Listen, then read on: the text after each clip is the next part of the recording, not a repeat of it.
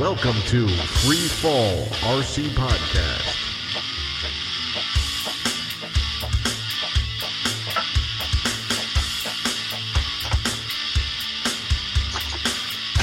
All right, welcome to another episode of Free Fall RC Podcast. I'm Steven. Here with me is Kevin.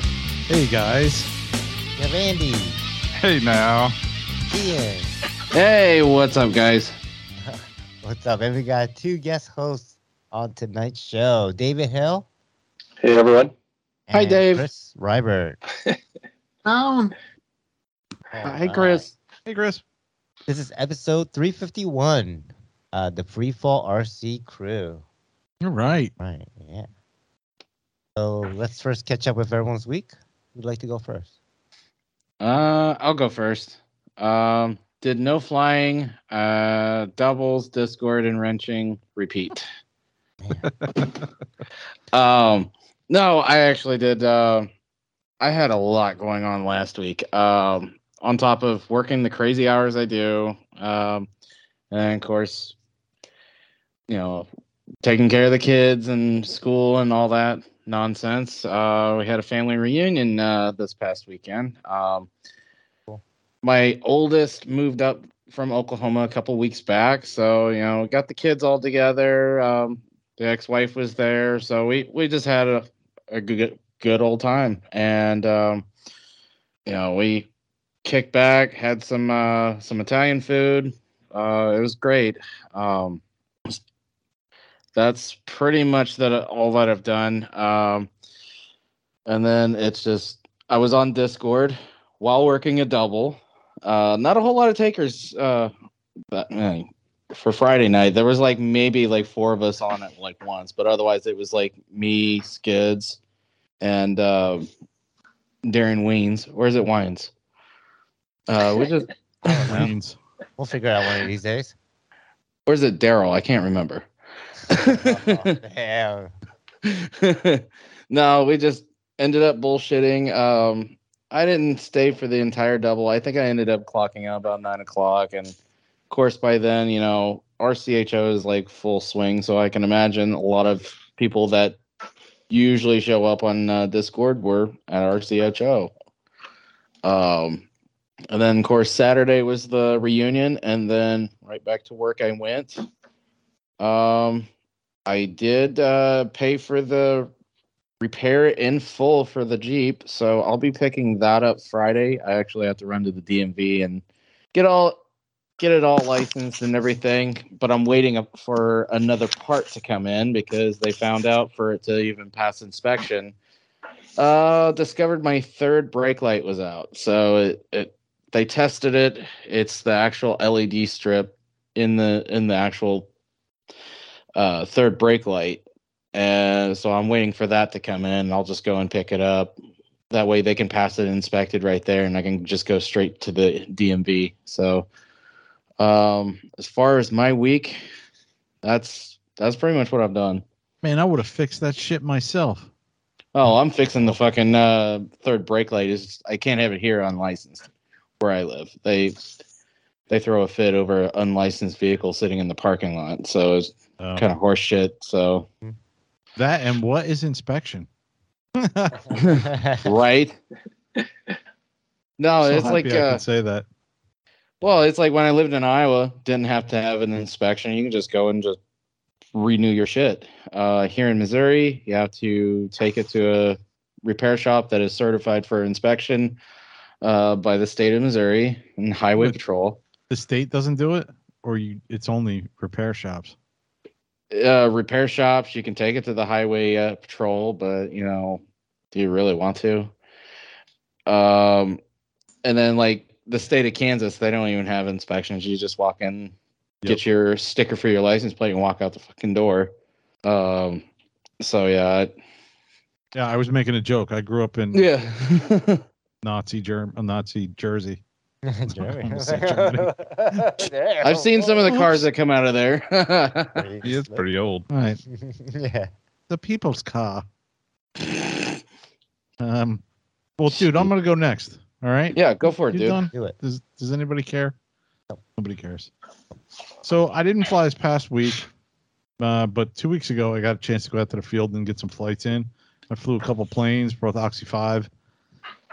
I had a good time with those, man. As usual, it was a really nice day on Saturday. I think Sunday it rained or the other way around. I can't remember. But I watched Steve Shaw fly his multicolored Goblin 570. The one with the... Yes, he flew a few times. He flew up, down, and all over behind his head. I even recorded a flight, and it was pretty anticlimactic, but it was good. It was okay. He had a yellow boom and an orange canopy, and I was just telling him pick a color, man.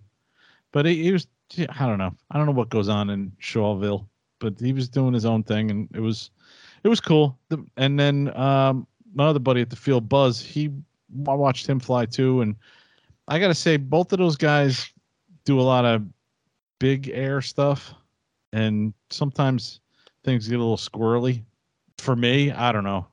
Shaw seems to like all the head speed and then some, and then crank the collective up and over a lot, and then wonder why amps are spiking, and I don't know. Things are falling off. But, well, nothing fell off, but yeah.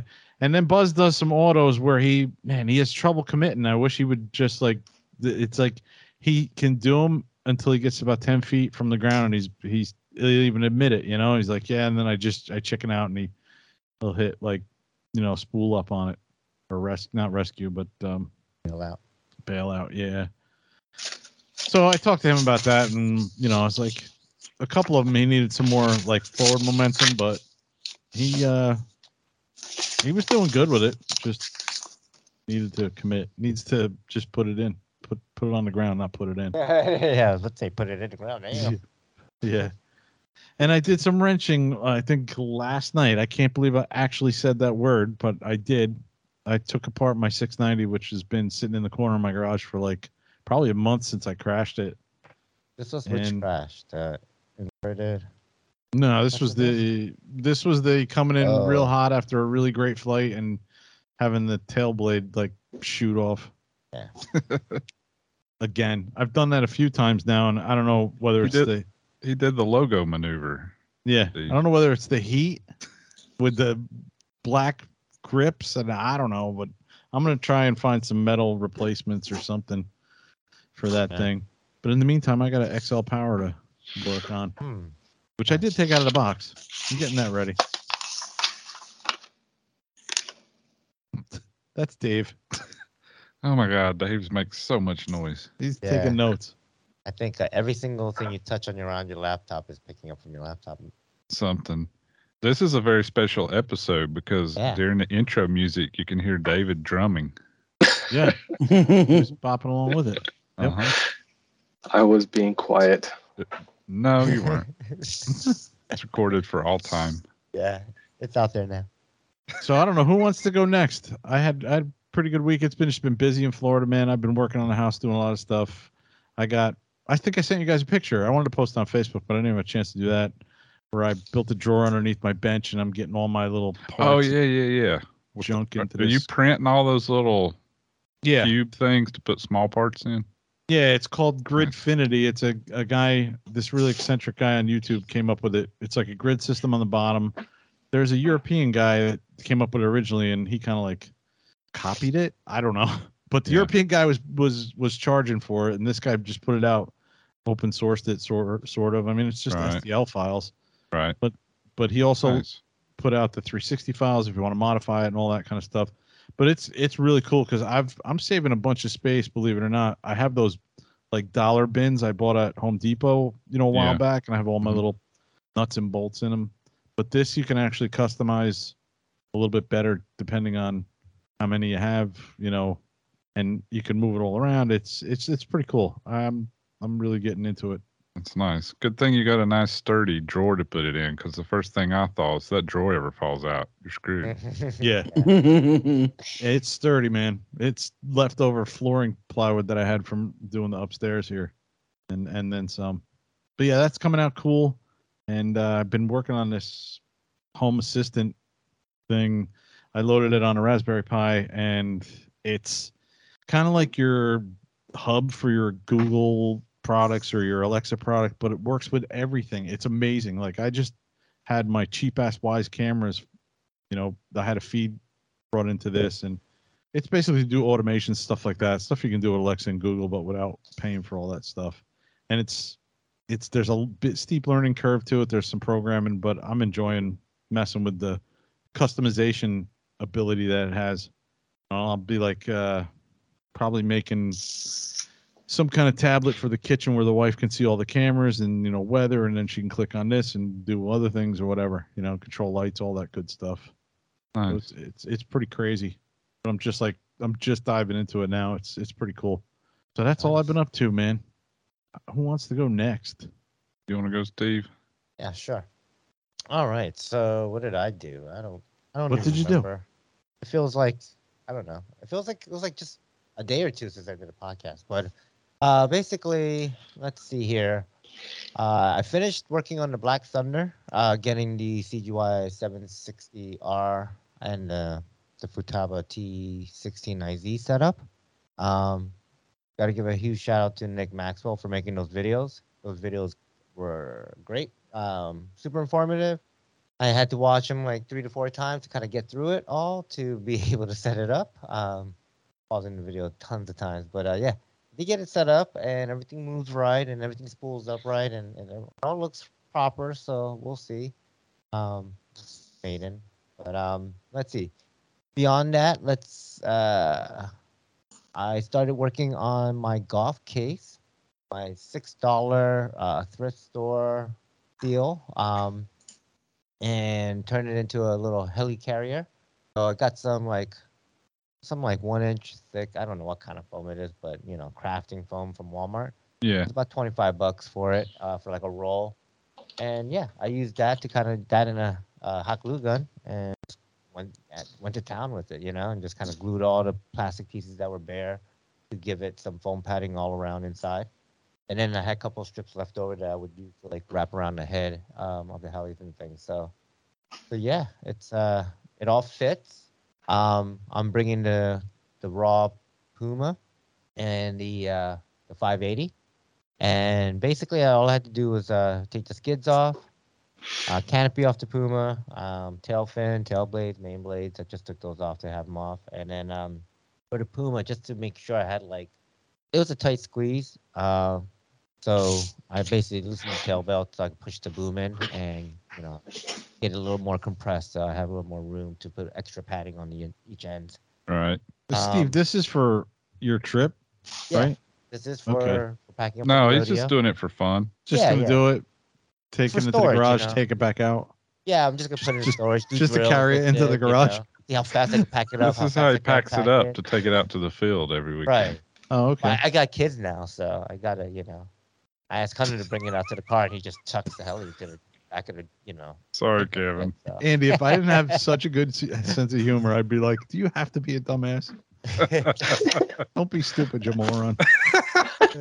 Well, I probably wouldn't say it if you didn't have a good sense of humor. Well, my next question is, when is this trip again? Is it coming up pretty soon? Yeah, it's this week. Day after tomorrow. Yeah. Oh shit. Yeah. I'm flying out day after tomorrow. So. Well, nice. I'm glad I didn't plan on going because I don't think I'm gonna get a flight out of Florida tomorrow.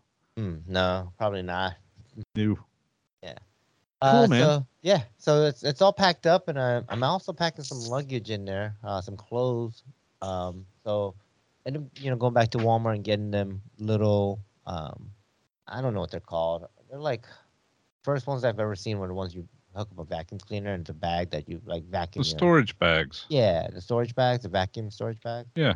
But like just to get small ones and basically use my clothes as extra padding. You know, in the gaps where like you know there's the tail booms and things like that and heli box. So basically, I figured well. You know, it was like, whatever, $10, $15 for a pack of 5. And I was like, well, 5, that's perfect.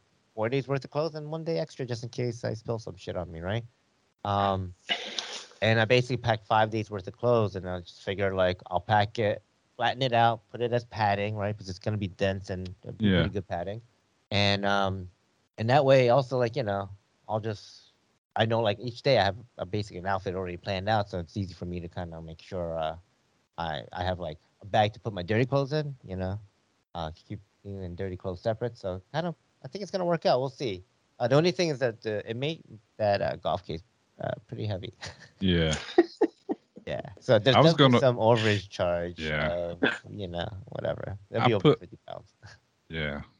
I put some clothes, like a couple little things, in the box that I shipped out. I was going to put more stuff, but I realized it was getting super freaking heavy. Yeah. I was going to put a pair of jeans in there and stuff just to, I was like, nah, this is going to cost a fortune. Yeah. So it is. It's probably gonna be $100. I'm thinking. The funny thing I'm imagining now is when you get out there and open that case, something on the heli is going to poke holes in all those bags, and they're just going to explode out. Well, that's even better. It's like when they do the expanding foam and they package it, and they do the expanding foam. It like gets right to every corner, and you know, opens the case, and it's going to blow. Yeah, clothes are going to puke out everywhere. Right. Oh man, I want to ask him how he's going to pack that back up without a vacuum. No, they don't use vacuums now. You just kind of roll it out and then seal it. Oh, okay. Yeah, I bought the ones that didn't have like an adapter piece or nothing. They're just, you know. Yeah.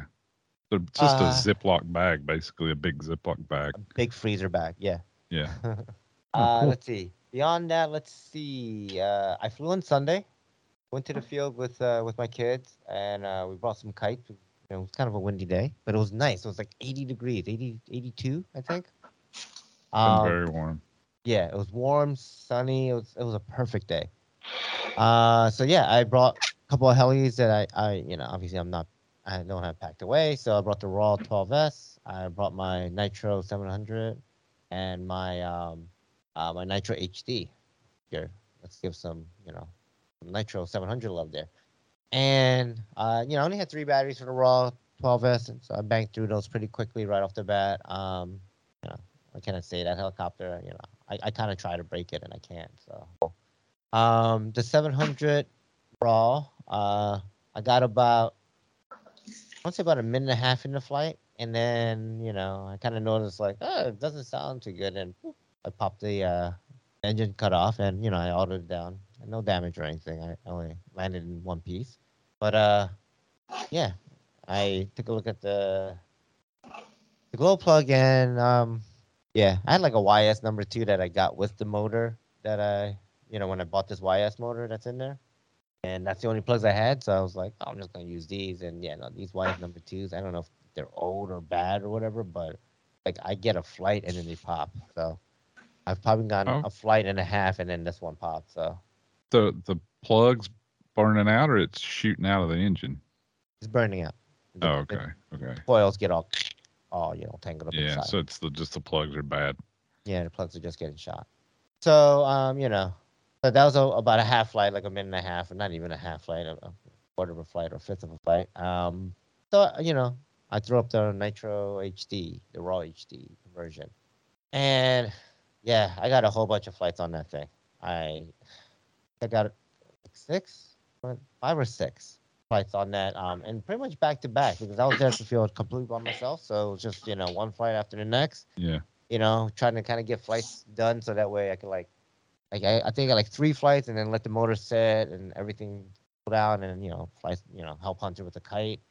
And kind of when he was done with that, go back to flying a couple more. And it was cool. We spent probably a good 3 or 4 hours at the field.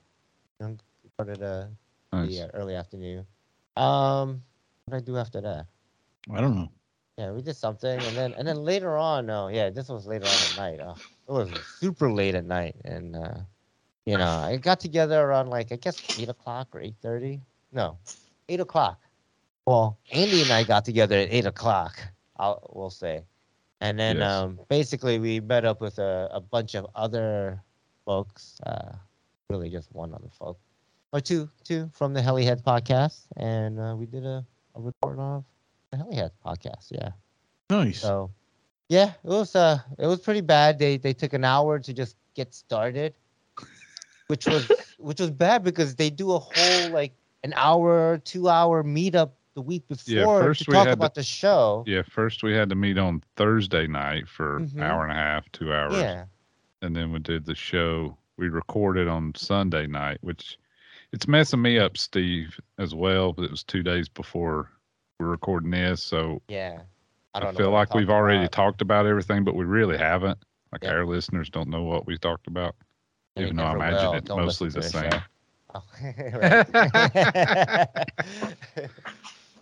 But yeah, so yeah, we were guests on the Heliheads podcast, and I guess I mean, you'll hear this show when this show comes out. I think they're planning on releasing it on the same time just to make it for the trip to the rodeo. Traveling to rodeo. Mm-hmm. Yeah. But beyond that, I had a super duper FOMO of our CHO. I was pretty upset. Yeah. I wasn't there. We missed a lot, Steve. We missed so much, man. Yeah. There's no it is what it is. There's nothing we can do about it. So, yeah, I shed a tear. Yeah, me too. But yeah, the Heliheads were so apologetic about running a shit show of a show. I got a free hat from it. No, I'm kidding. I bought the hat. Gosh, paid good money for it, just like everyone else. So I guess I'll go next. Yeah. It was fun doing the Helihead show. I think we've both done it before, but I don't think we've done it together, though. No, not together, I don't think. No.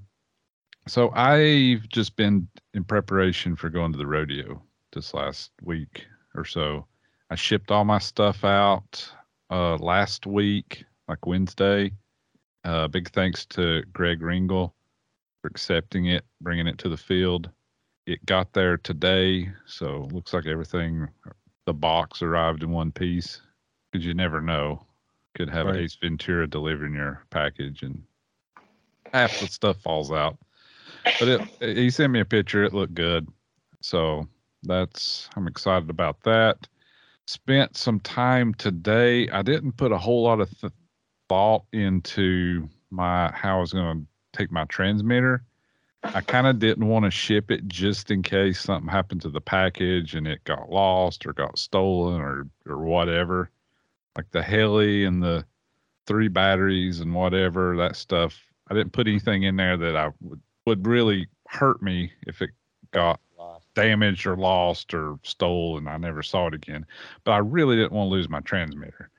Not just for the money, but because it's got all my models in it, my airplanes, a bunch of stuff that would just be a real pain in the ass if I lost it.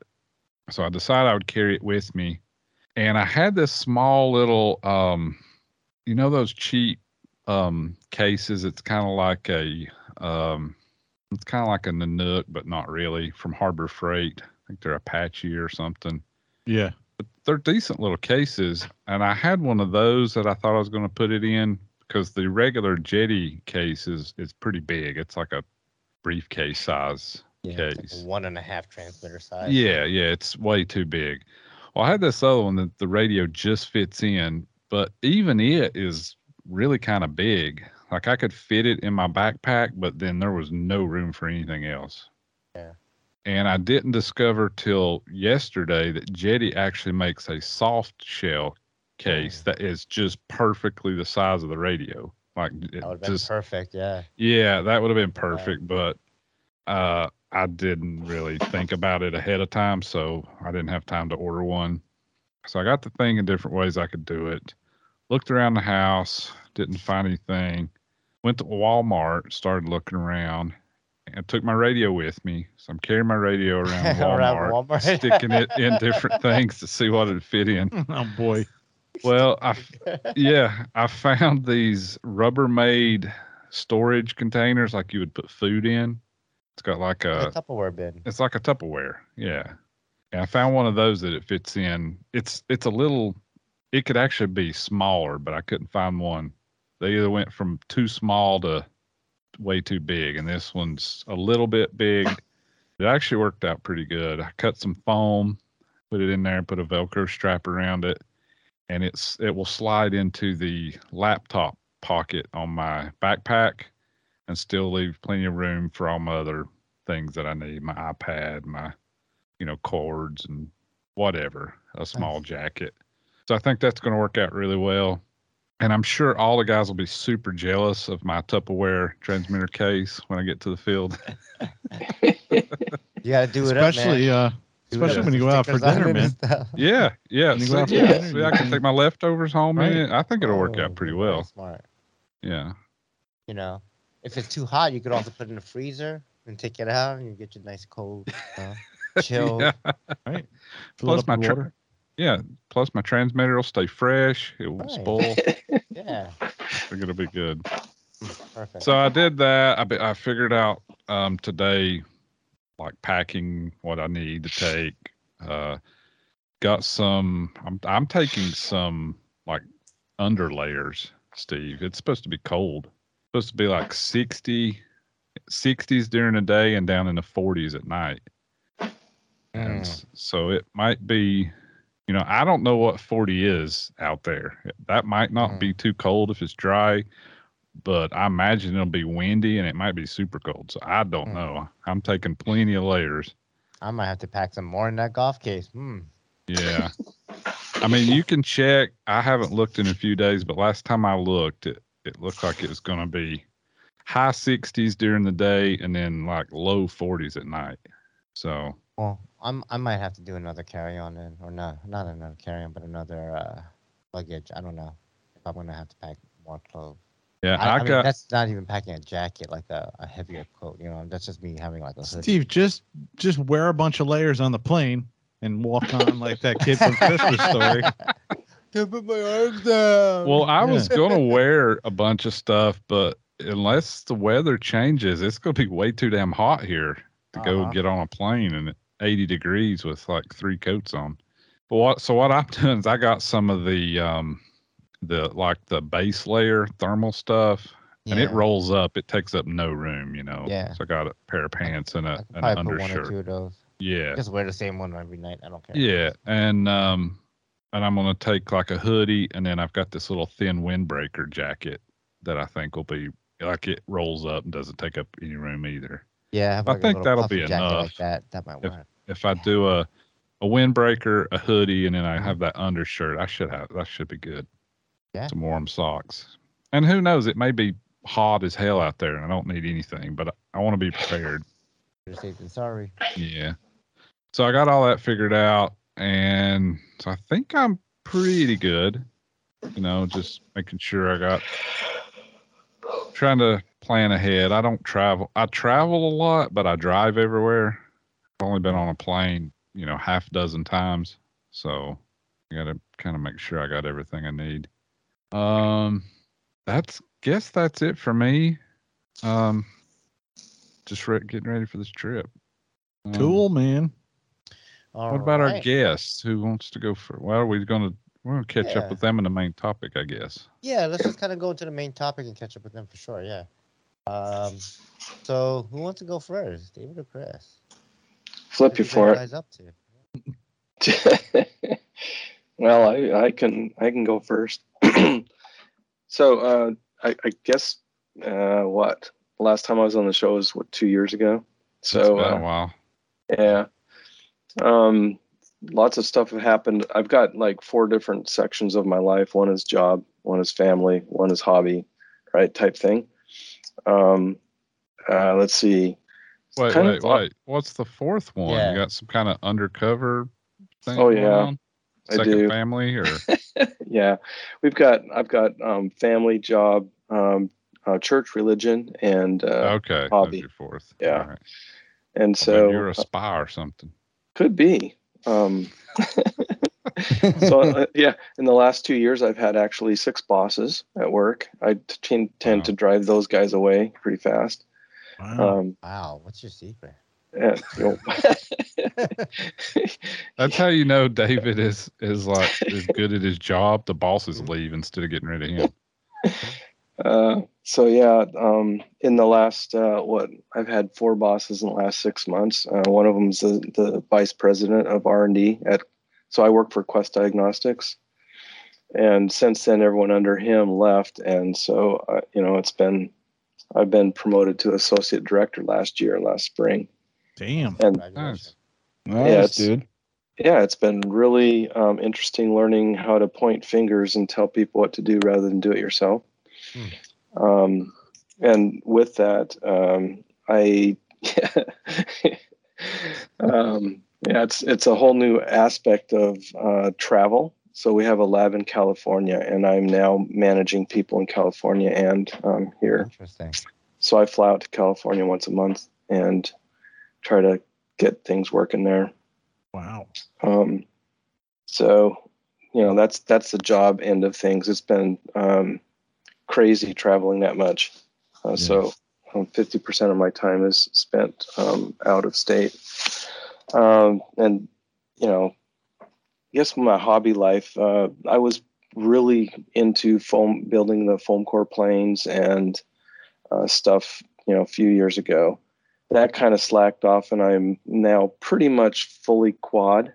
I do, we have these EPP foam airplanes that we built for streamer combat, and we put FPV cameras on them and actually do FPV streamer combat. And that's a kick in the pants.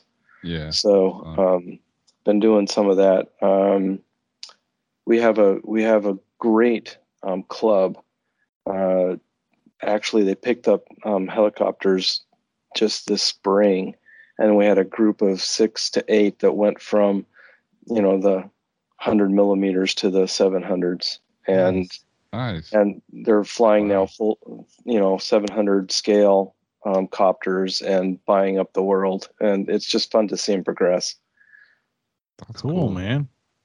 I graduated from a 4-inch quadcopter, racecopter 4S to a 6S, and now I've reversed that and gone down to a 3-inch 3S tiny trainer quad, race quad. And with all my travel, I've I bought a travel bag, put my quads in it, batteries, everything, and now I take my quads with me when I travel and I go out to parks and zoom around. So, oh, nice. Oh, yeah, cool, man. Yep. Have a funny experience with TSA getting on the first plane with my pack. They pulled it all out and said, "Well, this tool's not over 7 inches. I can tell that, but it's a wire cutter. You can't have wire cutters." I said, "If it's a tool, it's under 7 inches. You can't stop me from taking it." And they go, "What's this?" And they hold up my little box. It's got my battery powered soldering iron. It's a soldering iron. "You can't have a soldering iron." "Well, it's under 7 inches. I can have a soldering iron." "I'll have to take that to my supervisor." So yeah, I was held. Well, jeez. So I was held up in line for 15 minutes while this guy got everything okayed. Well, the guy next to me took on 2.5 liters of 95% alcohol bottles. You know, what's more dangerous, you know, soldering iron or, you know, a gallon of, you know, flammable materials? Well, neither one individually, but you two guys together. Yeah. Yeah, that's yeah. So, yeah, that's pretty. You know, Guillaume, yeah. He moved back to France last August. Oh wow! So, yeah, he worked for Bose, and it was, I guess, him and his wife decided to move back to home country, so they left, and he and I were really good pals on the field, doing helicopter. And, so it was sad to see him leave. Mm-hmm. And I already told you at the beginning of the podcast, or maybe it was before we started recording, that I've been president of the Wachusett RC Flyers for the last 6 years. And I am resigning my post as probably tomorrow's election day, but I'll, you know, it's through the end of the year. So I'll be a dead, you know, a lame duck president. So that's my hobby life. Damn, that's been a long time. Yeah. Yeah. Very cool. Very cool, Dave. Yeah. I didn't even know you could take tools on the airplane. So you can take stuff under 7 inches? Yep. Non-sharps. Yeah. Okay. You know, screwdrivers, the hex drivers under 7 inches. Okay. I didn't know that. Good to know. And battery packs. I mean, they didn't even bat eyes at the batteries. Right. Yeah, right. They did, huh? Yeah. Because I'm like, I want to bring more than one pack, and if I bring technically it's over the limit. Yeah, you can take as many batteries under the limit as you can carry. You just can't have one that's so over the limit. That's what I believe. Oh. So, yeah, my pack's over the limit. Yeah, one of the times I traveled back a year and a half ago, I probably took 2,200 milliamps. So, I mean, it was a big, huge pack. And they didn't even bat an eye at that. So, I think I flew with a 5,000 6S down to Florida one time. Mm-hmm. And she seriously didn't even look at it. I think they were more interested in my transmitter. Like, well, they were like, what's this? Yeah, you can't check the batteries, but you can carry them on. Right. Yeah, when they were scanning my baggage, when I was going to Raleigh, they're like, as soon as the case went through, they're like, what the hell is that? And they unzipped the V-Control case, and they're like, oh, and then they just push it off to the side. And it's like, oh, okay. I guess I guess the transmitters just look really freaking weird in the X-ray. In a box, yeah. Well, cool, Dave. Yeah. It's been nice. Yeah. Congrats on getting promoted big time with your job, man. That's awesome. Yeah, inherit a whole bunch of responsibility, a little bit of hike and pay. No longer touching those P vials, right? Quest Diagnostics. Yeah. I don't think I'm glad. Yeah. There's much worser things in life than that, though. I'll tell you. Yeah. That's my only interaction with Quest Diagnostics. Yeah. Just doing the testing. Yeah. Yeah. I was gonna say there's one other aspect I forgot, but we'll move on. Cool. So, what have you been up to, Chris? Man, life. Life does not slow down in the Rybert household. If anything, it's sped up. I think the last time I chatted with you guys was, I think, last year on the podcast. And sports has taken over this household. Haley's 9 now and Logan's 7. I feel like we go from one sport to the next sport to the next sport. We stopped softball and soccer, went right into football cheer season. Both are doing school sports now. So that's 3-4 nights a week for practices, and then weekend games, weekend cheer competitions. So past 2 years has just been insane. Work's keeping me busy, which is always good. Still going strong in the hobby. I mean, 36 years in the hobby nonstop. I have never taken a break. It's just I had to cut back a little. I actually left all my sponsors about 2-3 months ago just so I can focus on family, life, and try to find that perfect balance where I'm always trying to help. I still try to help everybody who emails me and, sends me, DMs for like setup and stuff. But I just needed to kind of take a little mental break and slow down instead of trying to please everybody else and just kind of focus on myself and family and work. So still flying. I mean, I flew this past weekend. It was beautiful in upstate New York. I think it was 76 degrees on Sunday. I took my Goblin Raw 420 in the 580 out to the field. On Saturday and Sunday, I had my Twisted Hobbies Crack Yak XL out there. Had my little drift car in a parking lot on the way home. So still doing the hobby as much as I can. Just step away from, from the, the big obligations of trying to make everybody happy. Still posting my videos, still doing my reviews. Now I can kind of just fly with whatever I want. Still tag people, so people are still getting the same, publicity, just without any strings attached. I got my new pink canopy from Bert. Nice. The white kids. Yeah. I think that's the one I'm going to go with when I need a new canopy. I like the pink and the white.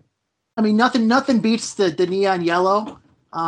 But kind of since Synergy kind of went away, a lot of guys are gravitating to the SAB in my club. So we've got the Raws and the Krakens.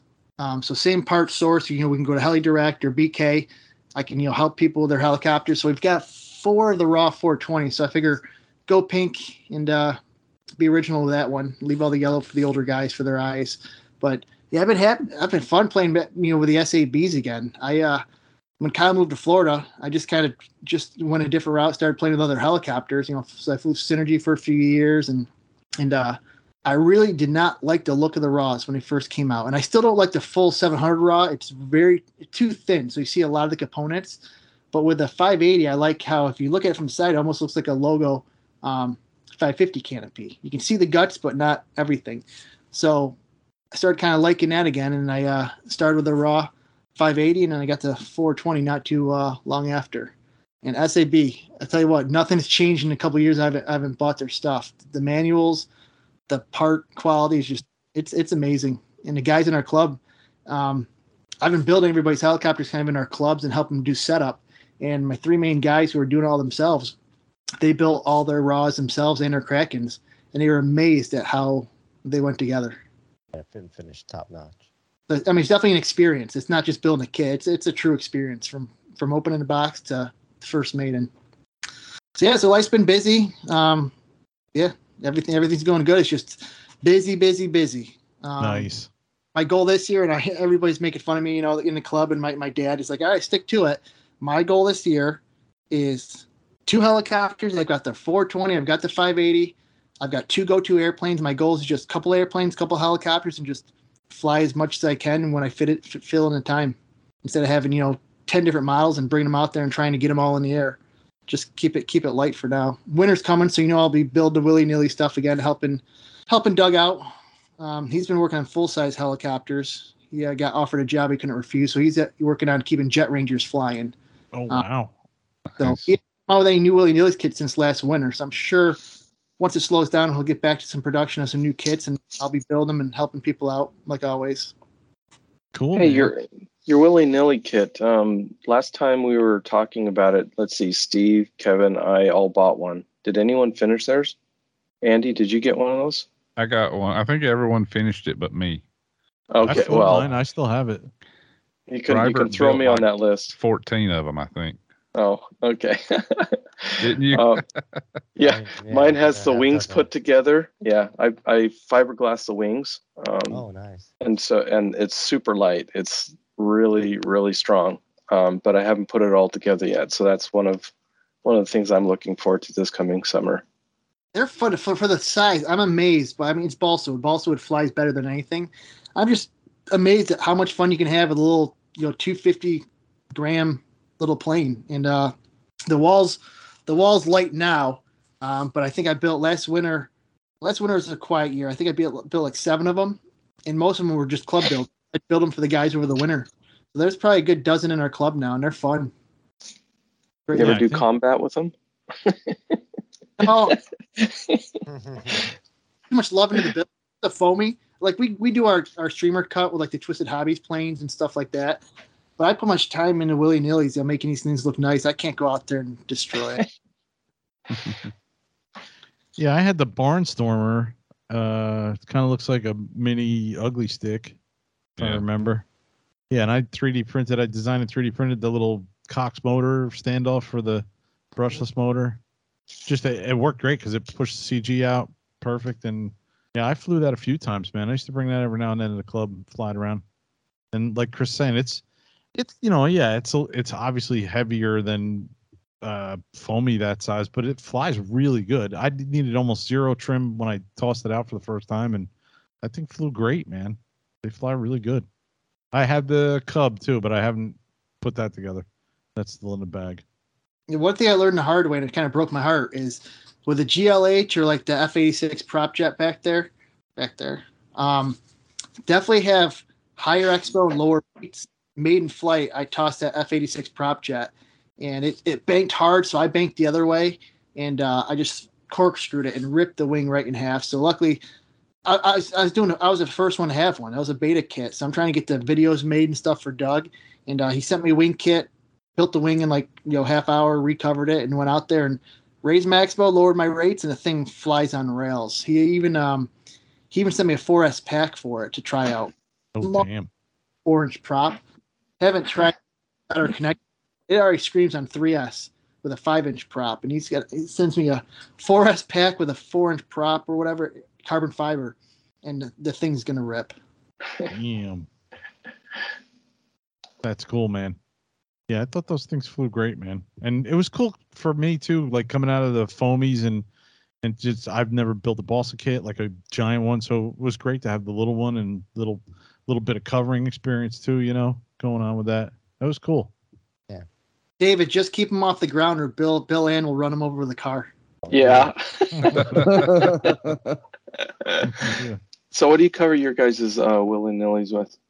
Just monocoat? The one that they sell. They have a lightweight version. Yeah. Okay. It's really cool. It's basically like Park Light. Mm-hmm. But I think it's more forgiving than Park Light, and it's inexpensive too. And if you buy like the super combo of everything you need, two rolls will cover the plane. And he's got all the colors and patterns. So I really like that stuff. Yeah, that's what I use too. Good stuff. I never got that far, so I don't know. Yeah, I don't know whether it was flight test kits or the willy-nillys or anything else. Like, I never got too crazy about making it as light as possible, or you know what I mean. I don't know. I just built it as best as I could, and just flew the shit out of it. Figure you get enough speed, it'll fly. Right. No problem. Yeah. For a time, I was into seeing how light I could build wings, and so I actually cut ribs for wings out of the foam core board, and made built-up wings, tissue paper covering with fiberglass over the top of the tissue paper. It's pretty strong, very, very light, and can take a hit. So it's just it just takes too much time to build. It takes forever. I've still got that sample you sent, of the wing with the cord. It's a pretty neat way to do it. I was impressed. Yeah. So I've got, what's that? Still using fiberglass cloth and then resin over top of it. Yeah, so what you do is, if you've ever been an old balsa builder, you can use tissue paper and then dope. Oh. And instead of using dope, if you use, first squirt it with water and tighten up the tissue paper, and then use epoxy resin and water, or you make it really light and just paint it on. It actually hardens on top of the tissue paper. And then you can take, I use 0.65 ounce per square yard cloth, and just go over the top of that with as little resin as you can possibly get on there. And it's really tough. And for some of my wings, you put on two layers and have the weave in opposite directions, and it almost becomes indestructible. Wow. I think one of the guys did it with his willy-nillys, his GLH. He strengthened the whole thing with fiberglass. So he had 4S in that thing, and it went over 100. Yeah. Damn. At that point, it's a composite plane. It's not even just a kit. That's right. You just need the shell to put it on. And once you get the fiberglass on, the fiberglass takes all of the stress. That's cool. I just can't imagine a 2-foot wingspan plane like doing 100 miles an hour. That must have been crazy, man. I'll never see it again. Yeah.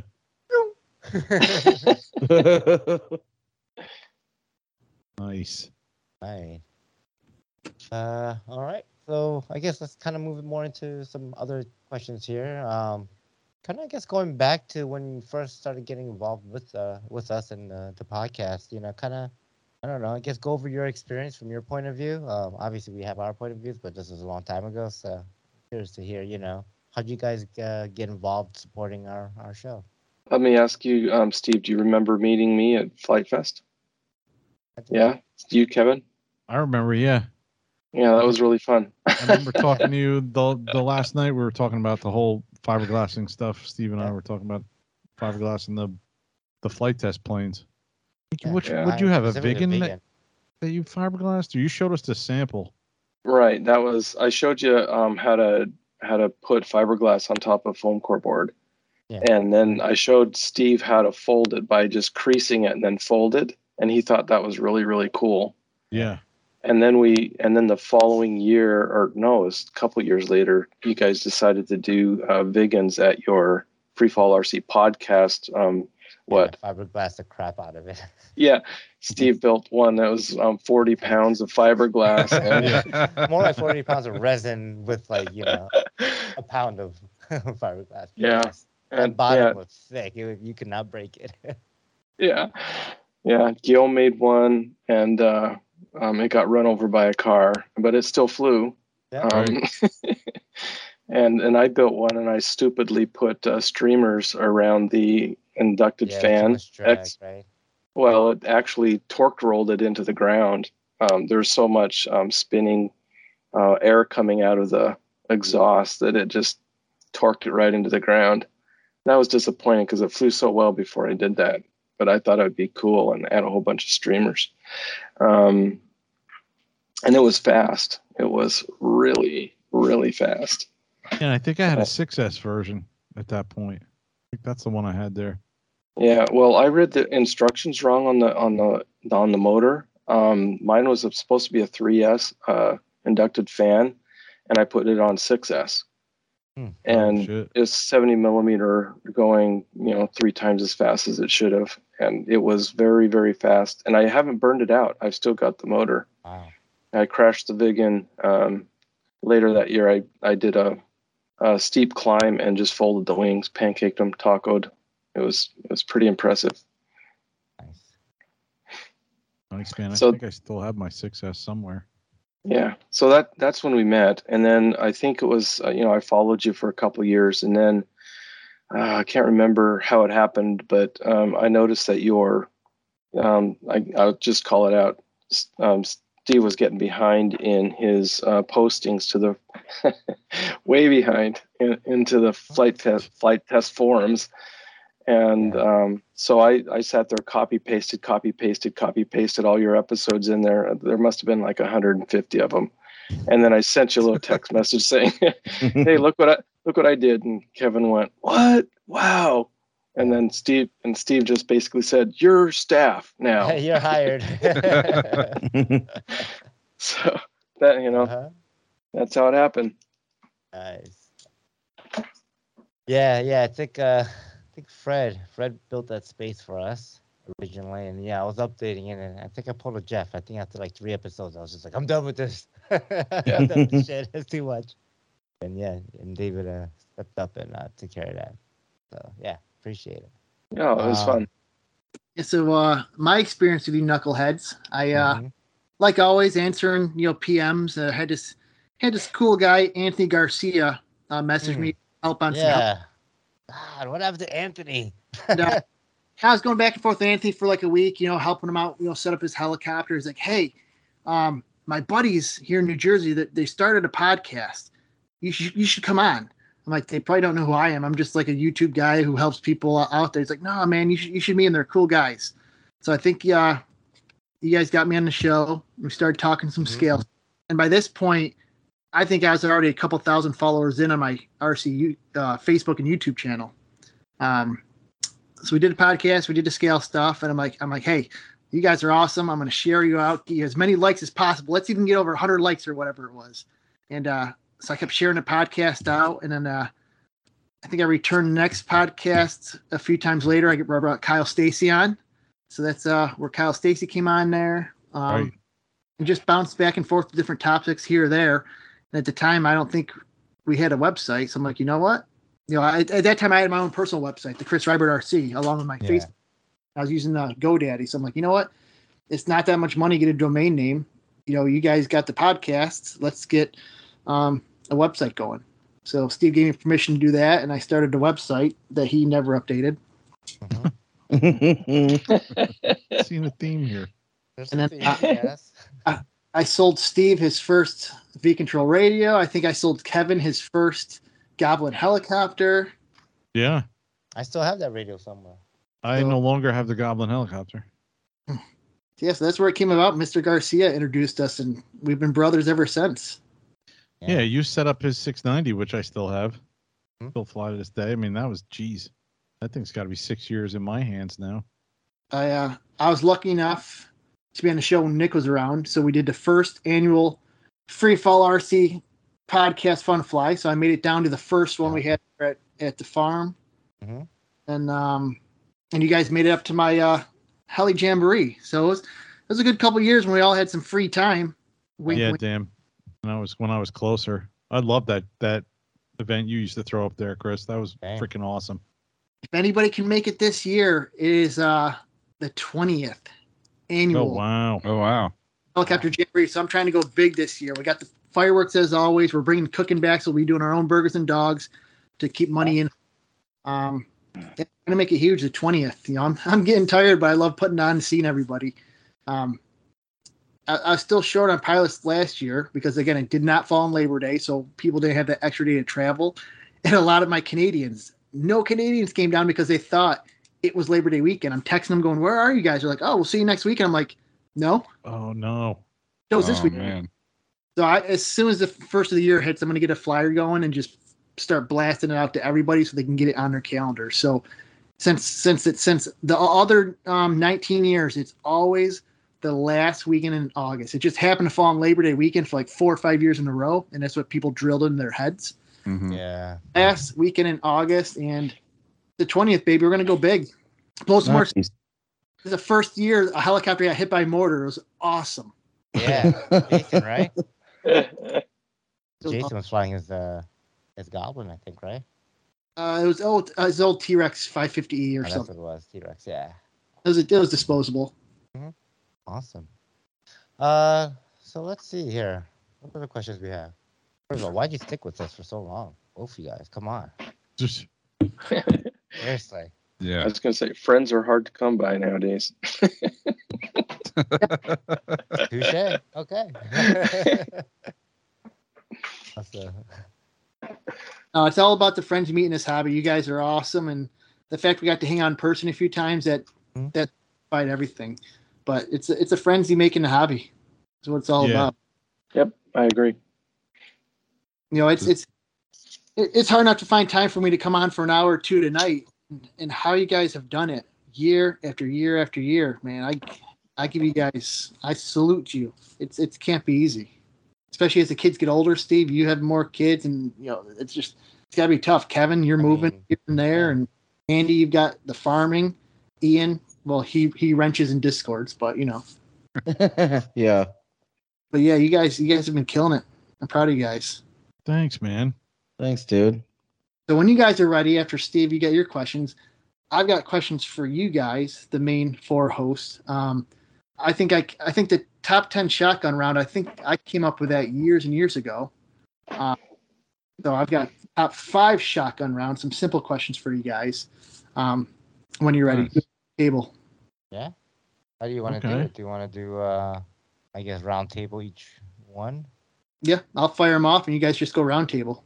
And it's funny, you guys were talking about so last week's show was awesome, guys. Having as many podcasters as possible.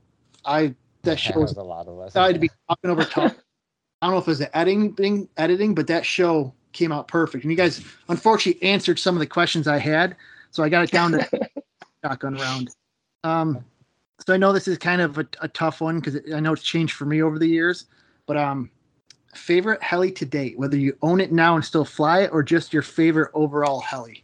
I know what mine was. Unfortunately, it's gone, but favorite heli to date. Ooh. I'm saying Oxy 5 because that's just been such for me, it's been a good heli.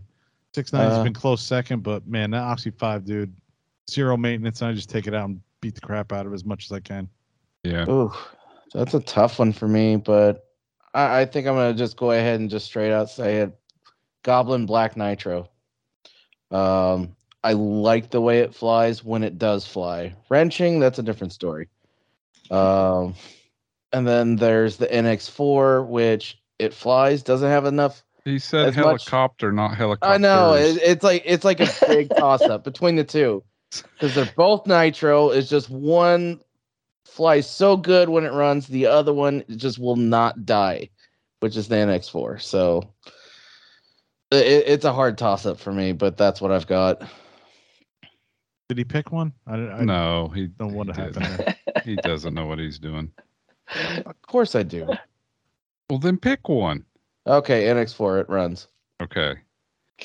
For me, the joke is my favorite one's the last one I've flown, or the one that I'm currently flying the most, because I usually crash one and then just fly the next one in line forever and ever.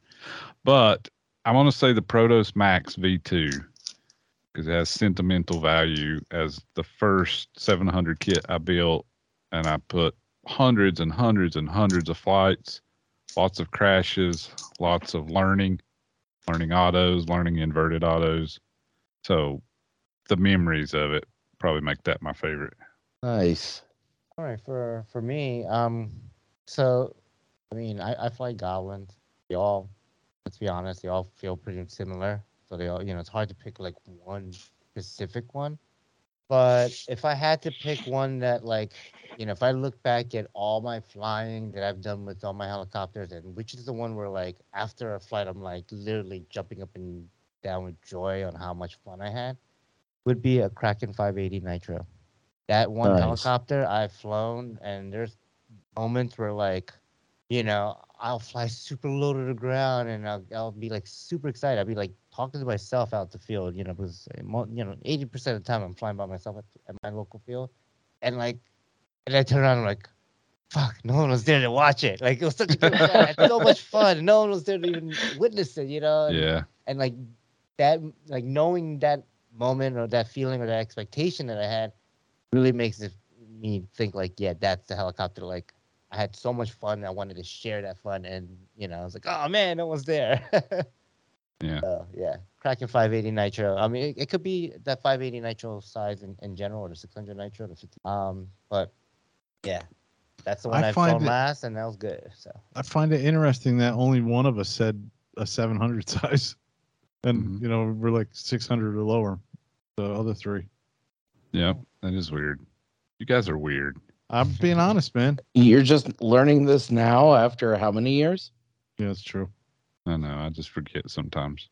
Okay, Chris, what's the next one? The next question, you guys kind of talked about this a little bit on the podcast last week. It doesn't have to be while recording. So best podcast memory, it can be anything involved in the podcast, whether the fun fly, on the mic, off the mic, as long as it's related to, FFRC.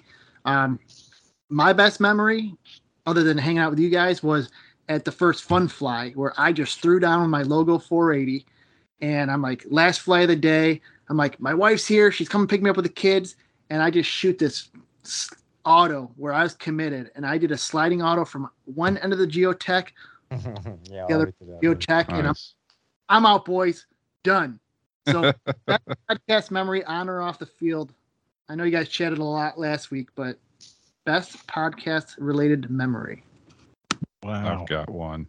Good, because I got to take some time to think about that one. So I've got a specific moment, but in general, hanging out with Steve and Kevin at Urcha in 2019, was it? 19 was a good one, yeah. And the funniest part of the whole trip is Kevin falling off the golf cart while the golf cart's moving 2 miles an hour and making a very slow turn. I'll never forget that. Oh yeah. Ethan on the back, dying laughing, all of us laughing. Uh-huh. Kevin jump up like what? Didn't spill my drink. He was laughing too. Didn't spill his drink. Yeah. That was a really fun time. Yeah. Wow.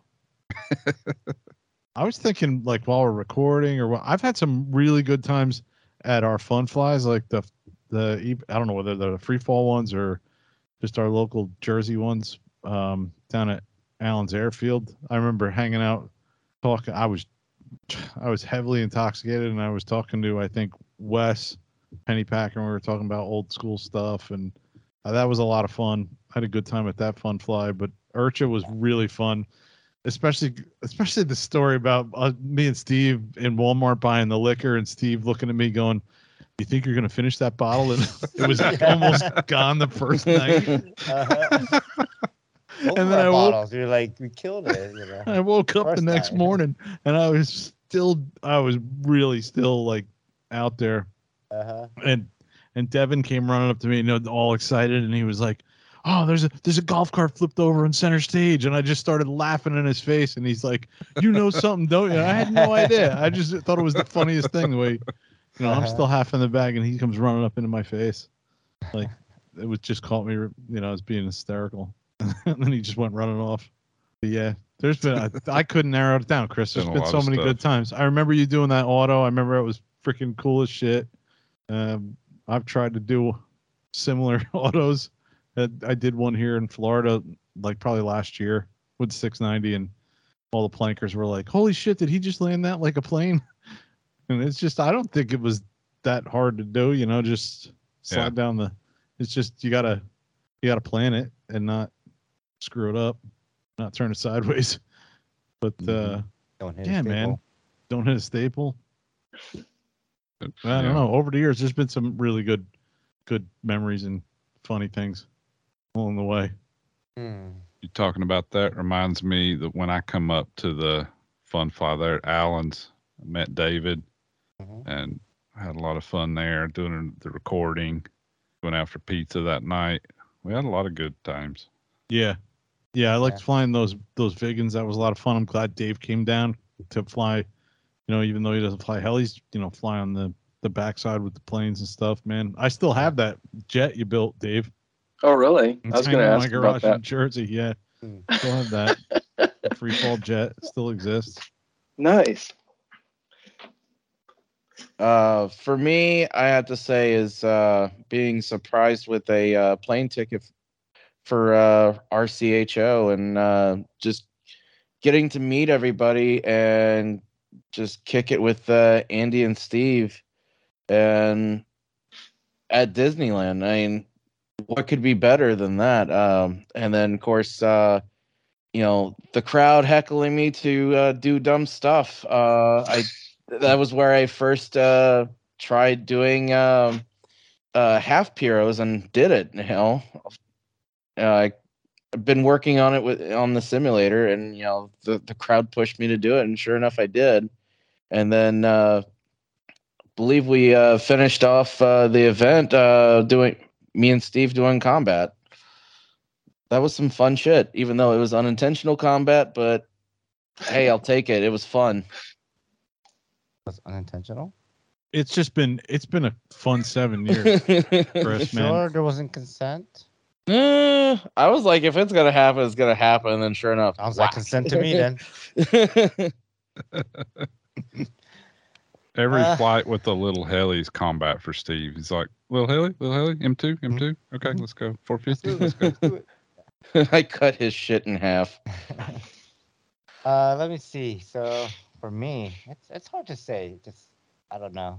7 years is a long, long time, and many events, many times gathering, meeting many, many people. Obviously, you know, meeting everyone on this show here.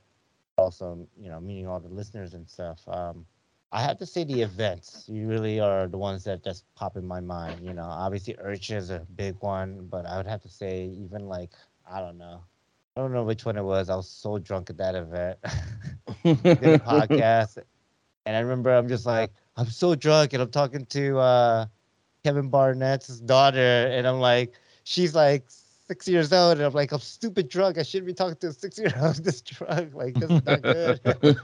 You know, and I'm like, how do I keep this like age appropriate for 6-year-old? Well, I'm like, you know, not really in my right mind, right? So, yeah. And then the Urchin record with Bird and that the one that was the lost record one, you know, that one was a fantastic show. Even the one with Jimmy Jones, fun flies, you know. Yeah, that was almost my favorite. Was the one, the first Urchin you came to, I think was 2018, Steve, and we did the Jimmy Jones and had John Allen, Monty, and all those guys there. Yeah, that was a lot of fun.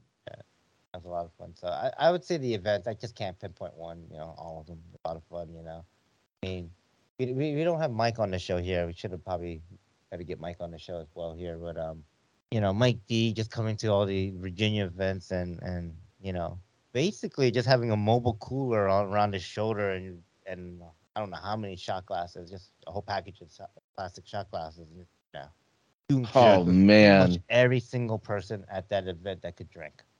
I couldn't walk a straight line. Yep, I've had a lot of good memories from Fredericksburg over the years. Yeah, for sure. A lot of fun. So here's a good question.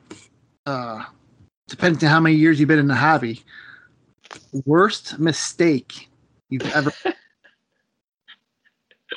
Wait a minute, say that again, Chris? Yeah. Worst you've ever made in the hobby. Whether pilot, mistake. Yeah. Error. Worst mistake ever. That's a tough one for me because I don't ever make mistakes. So let me think. Does meeting Bill and count? Wow. Oh, poor Bill. I haven't sniped him hard in a long time. Yeah. All right. So what do you guys got?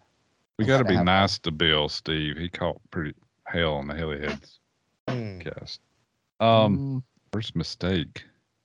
Like mistake with like a helicopter, like I you know anything happened. Like Kevin had a good help when his help happened over the freeway. So example, I'm 8 years old and I just dead sticked my trainer, nitro trainer. It lands again. It was dead stick when I was flying full throttle. So as an 8-year-old kid, I bring it down, I refuel it. Oh, you started. My radio's over here on the ground. My hand's on a greasy plane. I started up, go for my radio, and a full throttle plane with an OS-15. I was kneeling down. Went right into my right knee. Chopped me 5 times on my knee. Ugh. 2 probably happened where I opened up my knee. And tell my brother, go to the house and grab my parents. And he runs in, and they come out. And my leg is just covered in blood. Like, I can see the bone in my knee. And just remember, as an 8-year-old kid, the whole way to the hospital, just crying, going, don't take my planes away. Don't take my planes. It was crazy to think back in the 80s, you know, the doctor, he took the stitches out like a week too soon. And the wound started reopening. So the guy just like puts a butterfly Band-Aid on it, says, you know, let it heal. So now you can't see any of the marks except for the 2 cuts on my knee, but they opened up. Like I got scars like probably 1/4 inch, 1/2 inch wide on my, and I used to tell all my ex-girlfriends back in the day that I got bit by a shark in Florida when I was a kid. My ex believed that. 10 years. Nice. So that was a dumb mistake in the hobby, but you know, just curious if anything's ever stood out where you're like, damn, I'm a dumbass. I should not have done that. I definitely got one.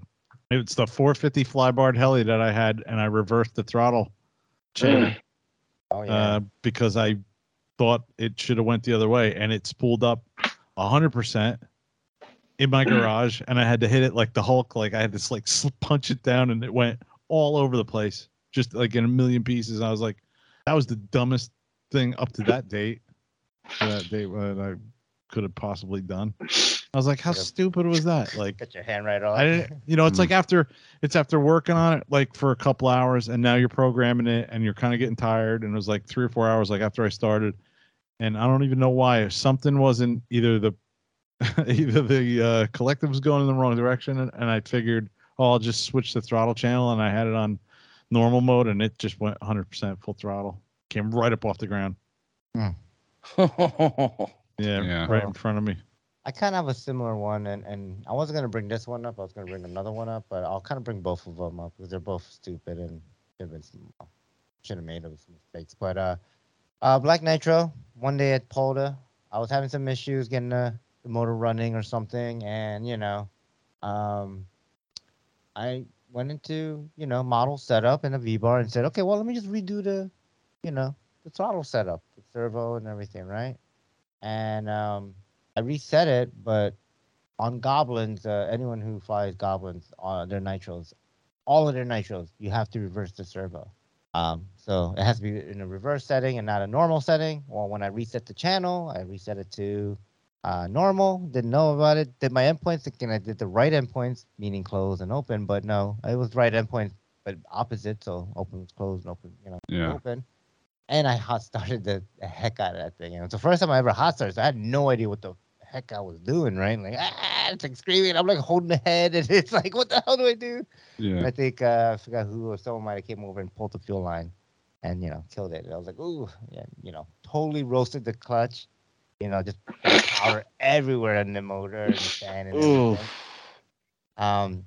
Damn. But so your you know 450 throttle reversing kind of gave that memory as flashback. But the one I was gonna originally say is I had a Gowie X7, 700 Gowie, and I did a flight. Here's a precursor. I did the maiden, successful maiden, but this was when I first started flying bigger helis and started flying backwards and stuff. So I was flying backwards, and I may have forgotten the little RC body clips that go on a Gowie. Thinking that, you don't need to put those on. It'll stick on. And, well, no, not when you're flying backwards. It won't. So the canopy went through, and, you know, it pulled the ESC wire, battery off the ESC. So, like, it just died and it flopped down. And that's not the mistake. I mean, it is a mistake, but that's not the big mistake. Me fixing the helicopter, it did some damage, and I had to replace some parts here and there. And I'm like, oh, man, I don't like the way this Neil's set up, I'm like, can't get to the programming port, the USB, so I'm going to swap this thing around. I swapped it around, and I rotated it around, mounted it back on the helicopter. Went to Polda. All right, this thing rebuilt and ready to go. Battery, get on that flight line, put it on that little rubber mat that we had for helicopters, and I started spooling up, and it sounded okay until it got landed on the skids and went, and ate itself completely. Yeah. Oh, man. Blades wrapped around the boom and the head, and everything just ate itself. And I'm just like, what the? And I look at the heli, and of course, I pick it up. I'm like, oh, yeah, that was backwards. Yep, Kyle, that thing was backwards. Huh? With Ada Yurikai, one day before we went to OHB for him to debut the Yurikai, he grabbed a Neo off one of his helicopters, never changed the direction, and we're standing like idiots 5 feet from this huge Yurikai, and it spools up, and within 10 seconds tips over, eats our brand new Geotech. This is like day 7 of us having our Geotech runway, and I plow my 480 logo into it and cut it up, and then 2 days later Kyle tips Yurikai into it, cuts the tailboom right off this Yurikai. So now Enrico has to overnight Kyle a boom down to Bert so we can get this Yurikai built for OHB day later. Oh, that sucks. I think we've all done the accidental reversing of this channel or that channel. Just it proves we're human. I'm sure 10 things he's done that's been wrong. He's always wrenching. Well, for me, I have done that. It was like my first fly barless I ever messed with. It was the 7200 BX. It was on my Blade 500X, and I had got it all together, and I was just trying out some of the settings, just see if I did everything right. And I went to do a hover in the street, and my mom and the kids were getting ready to leave to go to the store around the corner. And I went to first take off, and it started doing the whole, like it was counteracting my inputs. So I landed, I check over the settings and everything, and I just could not figure out what was going on. I moved a couple of the settings. If you remember, it's the color coded dots. And right. I went to bring it back up into a hover, and that thing went one way and went completely tail into the asphalt out in front of my street. It just absolutely exploded. I found the tail servo all the way down the street. Mom comes back, and she's like, what the hell did you do? It's like, nothing. I'm still picking up pieces out of the street. I was actually able to get it back together within like a week or two. And I went ahead, since I was completely clueless on a fly barless machine, I went to the local club, and they had gotten me set up and in the air, but it was the swash direction that pretty much made me crash. Yeah. Well, we've all been there, done that. So before the next question, guys, whose mistake is this? You don't want to hear my mistake? I thought you already didn't. You tell us your mistake. No, I said I don't make mistakes. That's a damn lie. That was a mistake. No, you guys reminded me of, I guess, the worst one. I mean, I've done all the reverse the ailerons when you're first starting out, just all the stupid things, hit trees, put planes in trees. Probably the worst one was that I somehow forgotten about. I guess I blocked it out. Same story as all you guys with the damn throttle. I had my I just gotten It's a 74-inch Edge 540 3D Hobby Shop, which is Extreme Flight now. Has an electric 35cc gas equivalent motor on 12S.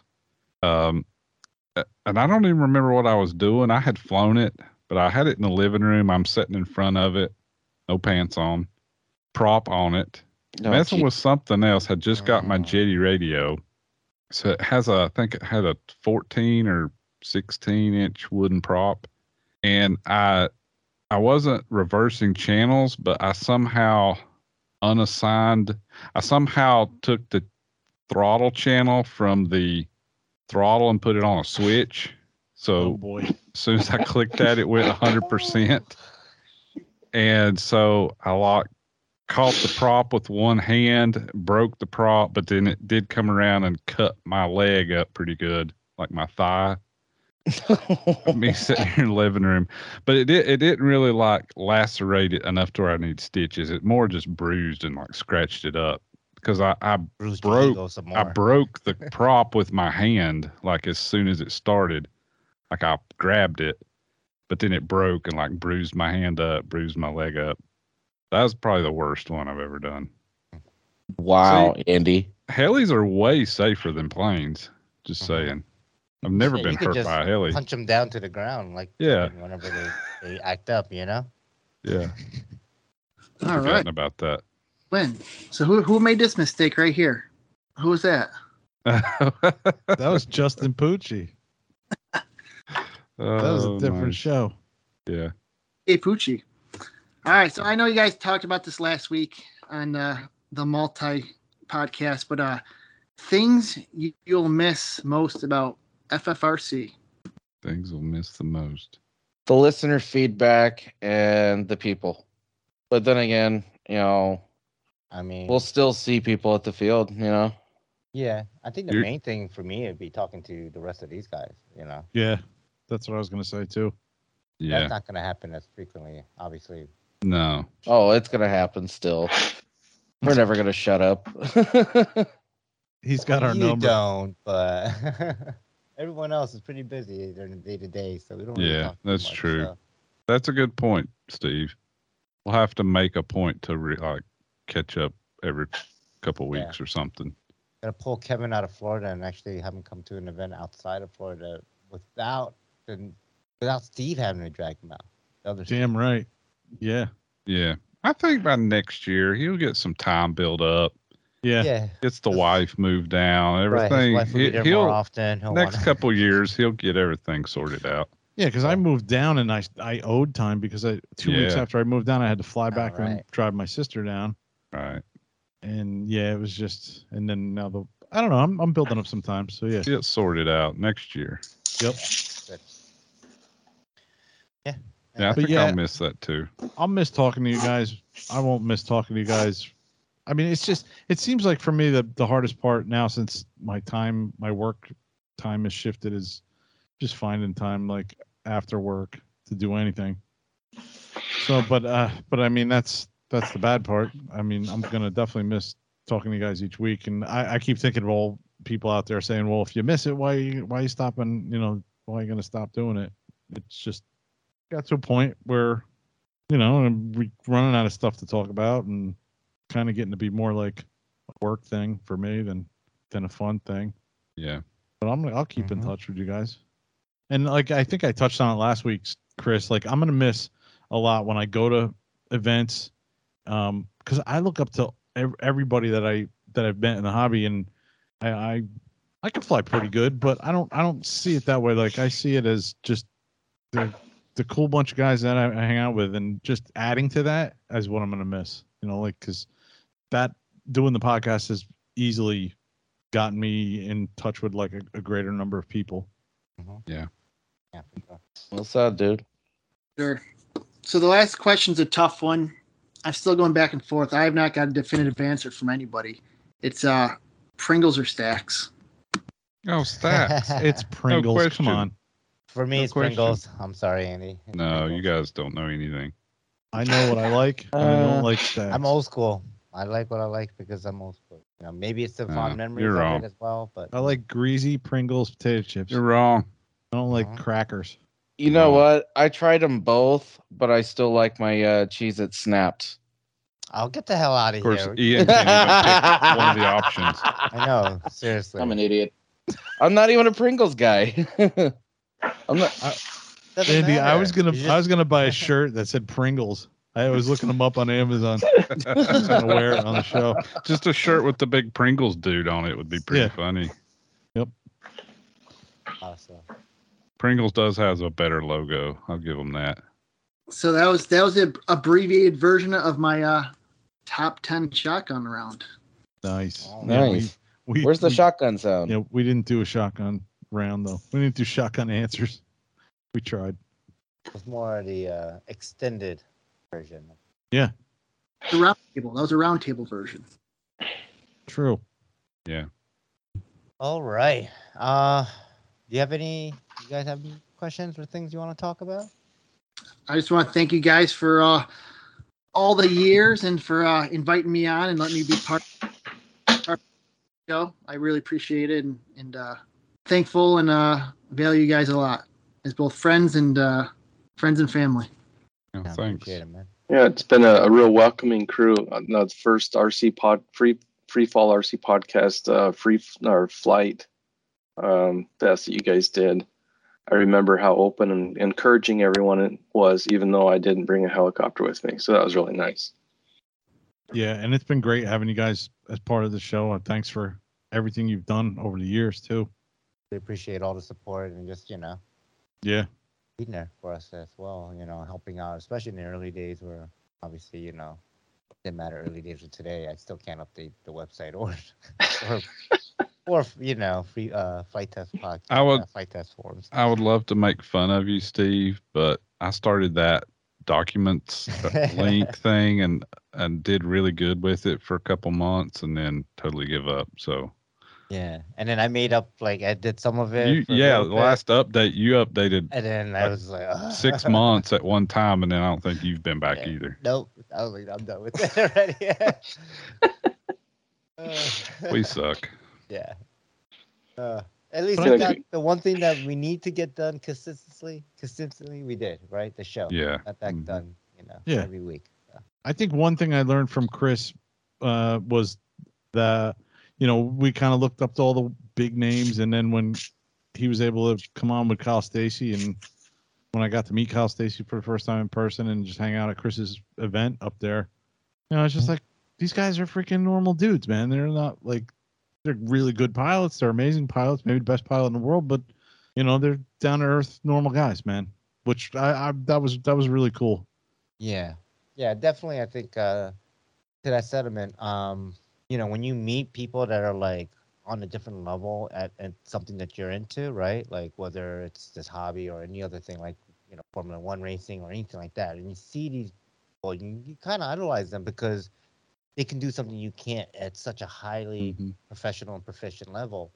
But then when it comes down to, we're all people. So what if you're good at twiddling your thumbs on the sticks? It doesn't make you any really different than any other person, to be honest, right? So yeah, and that can easily become a giant ego too. It could be. In other hobbies, I've seen it. Yes. Yeah. Right. There's hobbies even in the RC. Right. I mean, let's call it out. The turbine folks, right, usually are, their head is bigger than, as big as their wallet, let's say, right. So, I think that a lot of times. Yeah. You would think that, people with that type of skill level, you would think would have big egos as well, but they're just, in fact, one thing that I realized is I think they're even more, because they're all young, if you haven't noticed, right? Like Kyle's, young and all these super duper, top 1% now pilots are all young. They're all under 30, And when you realize that, you're you can really fly helis, but you're a young person still. You're still not really an adult yet. You haven't had the responsibilities that we've seen, in our lifetime. So it makes you kind of think, it brings them back more down to earth, I think, right? It kind of level sets people, I think, and your expectations of people. Right? That's really it is. It's your expectations of what the idolizing folks. Yeah. And I thought it was great to see that even a Kyle Stacy, when he plows something into the ground, has the same look on his face that I have when I plow something. I saw that at Helly's over Delaware. Oh, I saw that RCHL. I'll never forget that. 32nd Nitro Flame. It's one of those. Oh, that one too. Uh-huh. Kind of piggybacking on what you're saying, Steve. It's one of those hobbies where after a certain point, you can't buy your way into getting better.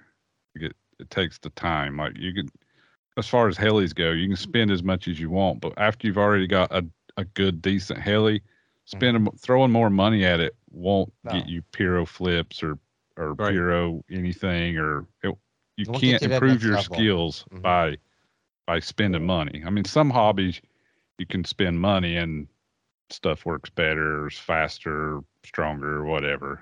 But that's where the a great equalizer. But that's where the respect comes from too. And yeah, that's what I'm saying. Yeah. Yeah. Yeah, I remember, Kevin, you said this a while back, with helicopters, and I think why you liked it so much. It's like, it's like no matter how confident and like big-headed you get, it'll slap you right back down to reality and be like, you thought your rig's good? Nope. Yeah. Yep. Thumb right into the ground, and now you're $400 in the hole for to fix this heli. Yep. Yeah. Ah, yeah. Cool. Okay, I guess that's it. Let's move it on. All right. Ian, tech tip. Hit it. I don't have one. What? Oh my God. I'm an idiot. I'm an idiot. At least 8 times. Now. I'm an idiot. Oh my God. I'm an idiot. No, I just. Wow.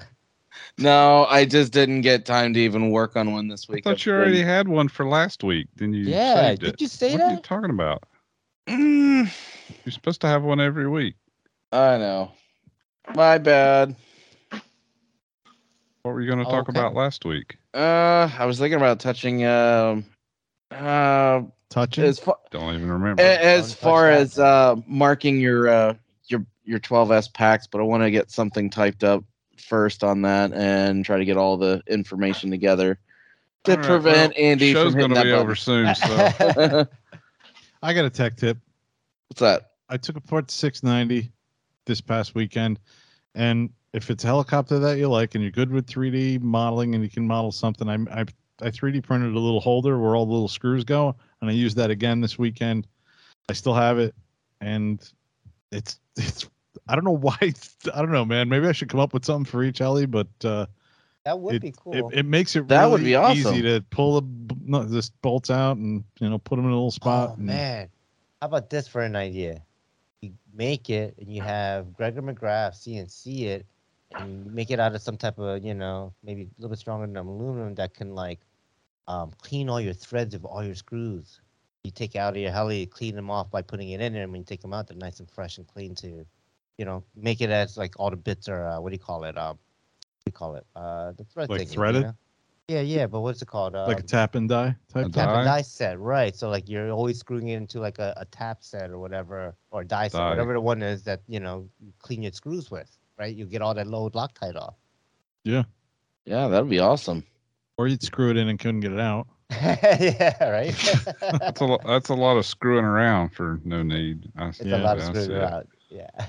Well, it's for the OCD people. It's for the people that really are OCD about like, okay, this, M3x8 has to go back in the same spot as I took it out of. For me, I just throw them all in a pile and then I'm like, okay, this fits, it's good. But I know there's some people that are like, oh, well, no, this M3x8 has to go right back in that M3x8 holder. Well, I used to take the Dollar Tree foam and poke holes in it and then put the bolts in, and lay the little. Yeah. But then I was like, man, I should just design something. I don't think I've ever had a problem with this. I just pile them up in a tray or something or throw them in my little shot glass that I put acetone in. I just know to the note in the length of the ones that come out, and then when you put it back together, it's pretty obvious to tell which ones go where, like which ones need to be longer and shorter. You got to remember, Andy, I flew a helicopter with a tail boom that was full of a push rod. Oh, that's true. So, yeah, I need all the help I can get. Good and just point. Remember, you know, I don't know about you guys, but usually when I'm working my helicopters, I'm, you know, maybe a couple of drinks in or something else, and so it's not. Yeah, and always, you know, I'm relaxing and working on these things. So. And a lot of times it's not one shot. Like I'll take it apart and then all our parts, and then a week later and come back and then the parts are all over the place. I'm like, yeah, that's my problem. I lose the screws and I just have to get new ones. Yeah. And then the other thing is, if you forget which hole needs what length screw, you can always resort to the manual and check your sizes with a caliper. Boom, done. Tech tip. No wonder you're wrenching for weeks and years. Holy moly. It's very seldom that I actually have to do that, but I have done it. You're like, oh, shoot. Okay, where's the manual? Oh, got to download it again. Oh, I'm going to print it out. Oh, okay, here's a copy now. I got it. Steve, got to download the manual. I can't do that because I got to update my laptop. I use my fucking phone, dude. So. Okay. Yeah, man, you can look up about every manual on the Urcha app. Hey, Chris, I can tell you one thing I'm not going to miss.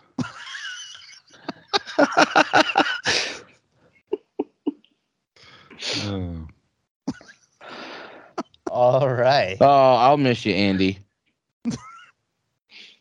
Okay, let's move it on then. No tech tip. Wait, does Kevin, you have Rotten Tomatoes? Well, I had a tech tip. I do have Rotten Tomatoes too. Sure. I watched the 2022 version of Hellraiser this weekend. Didn't know it was even there until I came across it on my Cody or Kobe box. I didn't know until you mentioned it. And it was a new one, huh? It was brutal and different and the same. I don't know.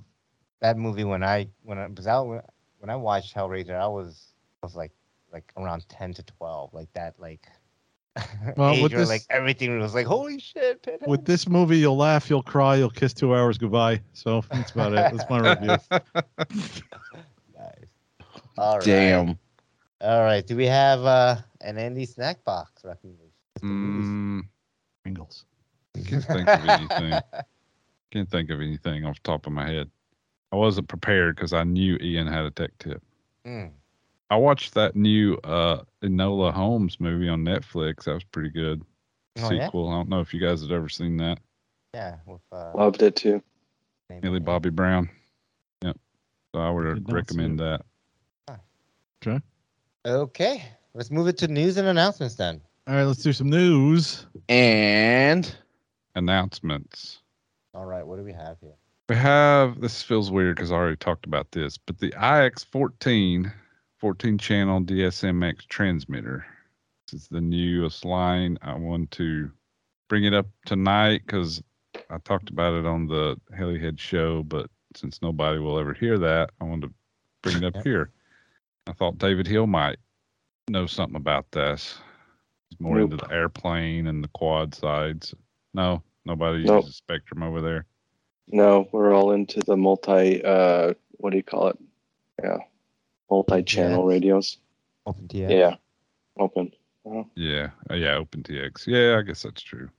Mm-hmm. Well, it's the newest line in their IX stuff. Yeah. But you don't understand. Well, because they have a 12 and they have a 20, right? So, like... Yes. 14's just like... Well, I assume it's probably got better stuff in it. It's just a newer version of the 12, maybe. Oh, it's just like a replacement of the 12. Cool. That's what I thought. I don't really know. Yeah, I know the 12 was... I mean, like an upgraded. It may not be even a replacement. It may just be an upgraded.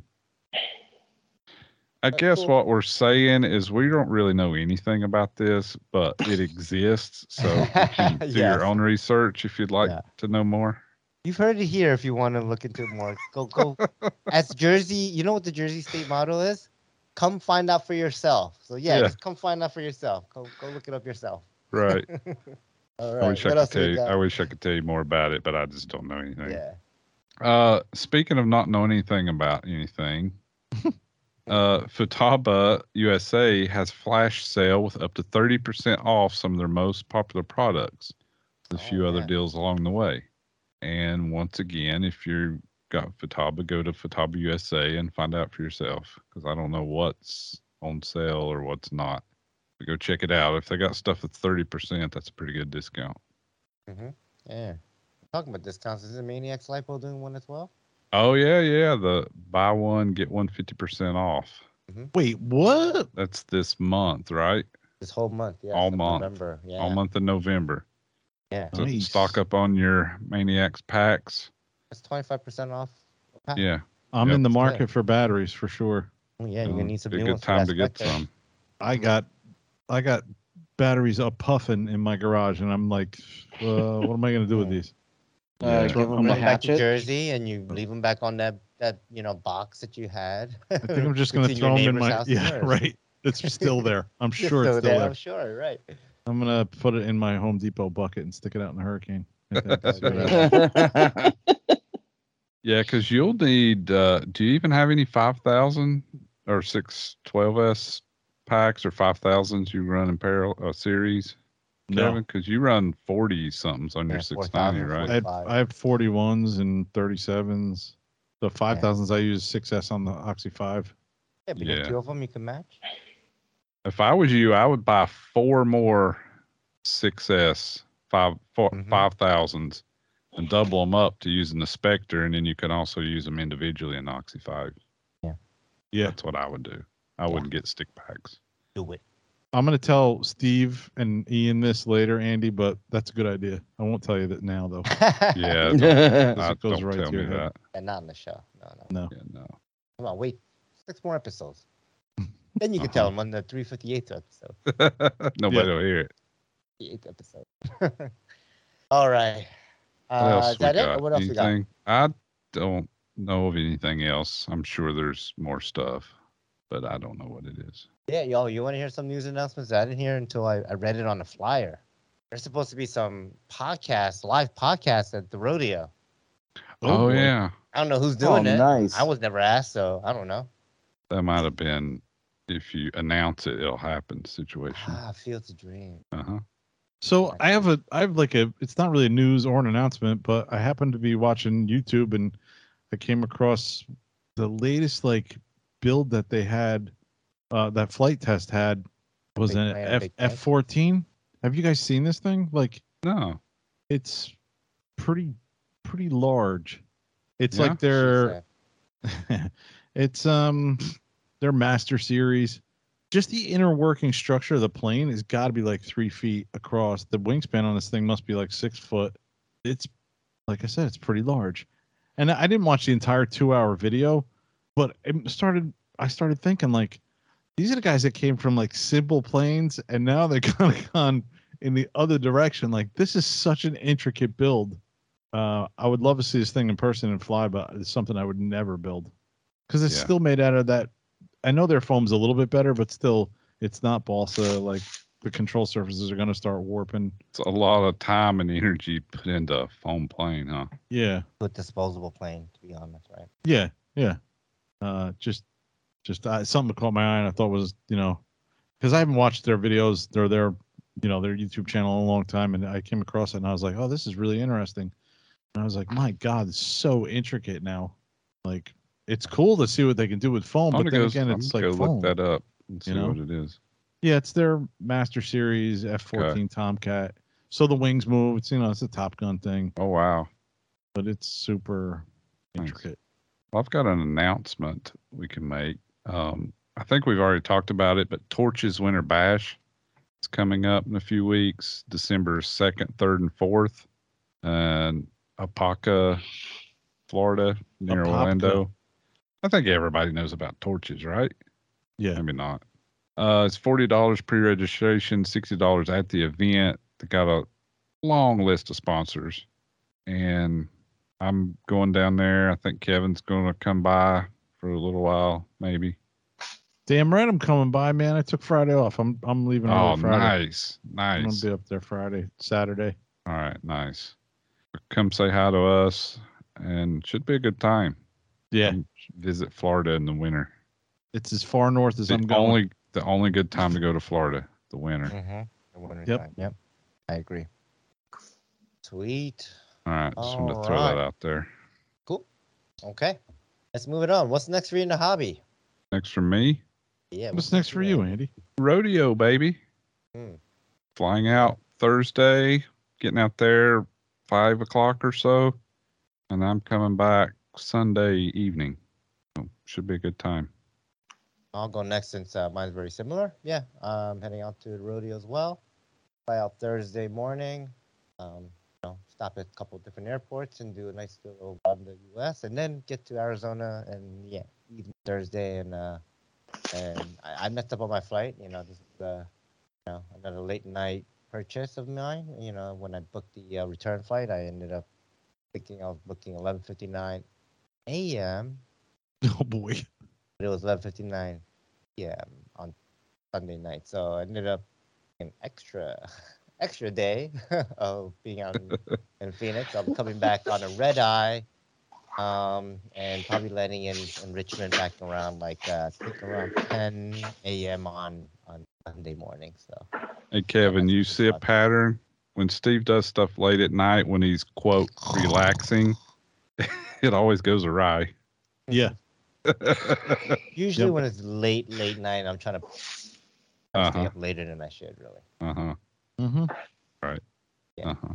Don't stay up late and surf the internet, Steve. Bad things happen. Yep. That's the moral of the story. Moral of the story, yes. All right. Who's next? Kevin? Yeah, I'll go next, man. I have 2 days of a hurricane, and I'm going to be...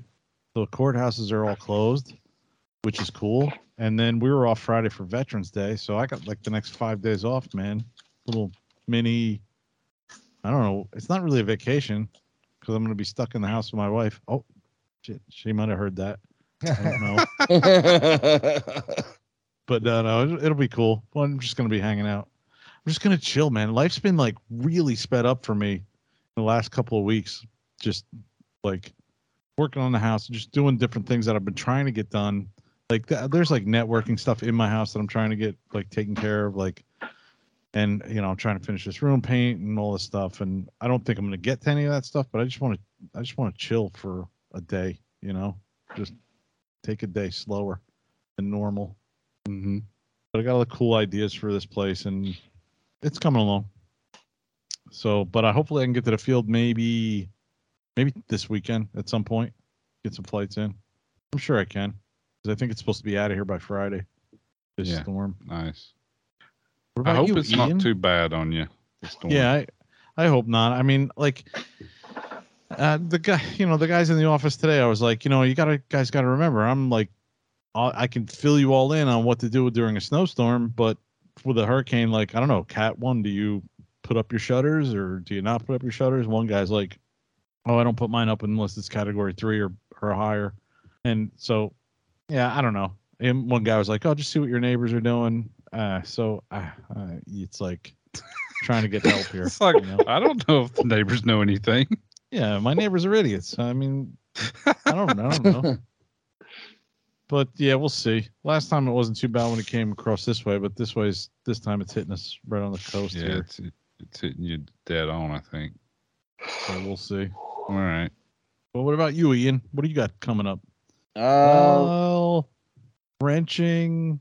Doubles, Discord. Not to mention. Oh my fucking god!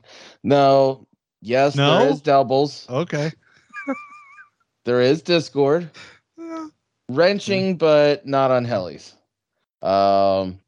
Friday, yeah, I'll probably be on Discord, but it'll be much later. I'm probably not going to be on there on time, but have to pick up the Jeep, and then I gotta take the kids. Over to their mom's house, and you know how you guys, you're all in relationships, and you got that honey-do list. Well, I got the baby daddy-do list. My oldest daughter wants me to go ahead and hang a TV up on her wall, and should not trust the ex-wife with power tools. So I'm gonna go ahead and take up that chore and help put the TV on the wall and do a couple other little things that she's probably not capable of doing, and then go home, work doubles for the weekend, then go pick up the kids. It'll be super cool to have the Jeep back, legal on the road, driving, functioning, no noises, nothing. I'm probably just going to throw $40 in it and kiss that $40 goodbye for a few days, and then get back to driving the Honda and saving that gas. while the Jeep is parked in my parking lot out front. Other than that, that's really all I've got going for this week. Probably not even going to touch a helicopter yet again, because time is a luxury these days. Okay. Yeah. Who's next? Yeah. Andy? Dave, Chris, Andy? I already win. Are you Andy paying attention? Dude. I white shit. Hey, I can't help it. I've got the attention span of a parakeet, so it's all good. No, I want to get out and play with some more RC stuff before it starts getting cold up here in the upper New York. Great. Every Thursday night, I host an indoor quadcopter flying, Tiny Whoop, at our church. We have a course. We have 4 regulars and sometimes up to 6 people. Nice. Yeah. It's tons of fun to fly Whoop around. And the course takes an average of 50 seconds per circuit. And yeah, last week I did my best. I did 4 circuits, 3 of them under 40 seconds, and one at 45. Yeah, it was like tremendous. It was the only one I didn't crash out in, but you know. Nice. Dude, it's been so long since I've messed with quads. Yeah, same. So, Dave, do you put like a monitor up with a feed so people can see? Oh, last year we did. Yeah, last year we ran YouTube live streaming for like 3 or 4 weeks, and we had 1 visitor, so we didn't do that anymore. But we were able to stream. There's 5 of us flying. We were able to stream the race timer, or divide the screen into 6 places, so you could watch each of the racers and the race timer. It was a lot of fun. Oh, that's cool. Very cool, man. Those Tiny Whoops are a lot of fun. They are. Yeah, they're getting mine. They're getting more complex. Like some guys are flying 3 and 4S. Wow. Oh wow, dude. This thing's most red. Yeah. Yeah, I'm still in the 1S, 75 millimeters, and these guys are going 75 3S, and just cooking. It's amazing. Okay. What is the milliamp hour on those batteries? I mean, those things gotta be fat. They are. They're really big. They're like they're like tiny trainer 3-inch power sources. But what's amazing is they're now putting digital feeds on them rather than analog, so your video's crispy clear. You never have dropouts. I'm still running analog. Get some flickering and stuff. Yeah.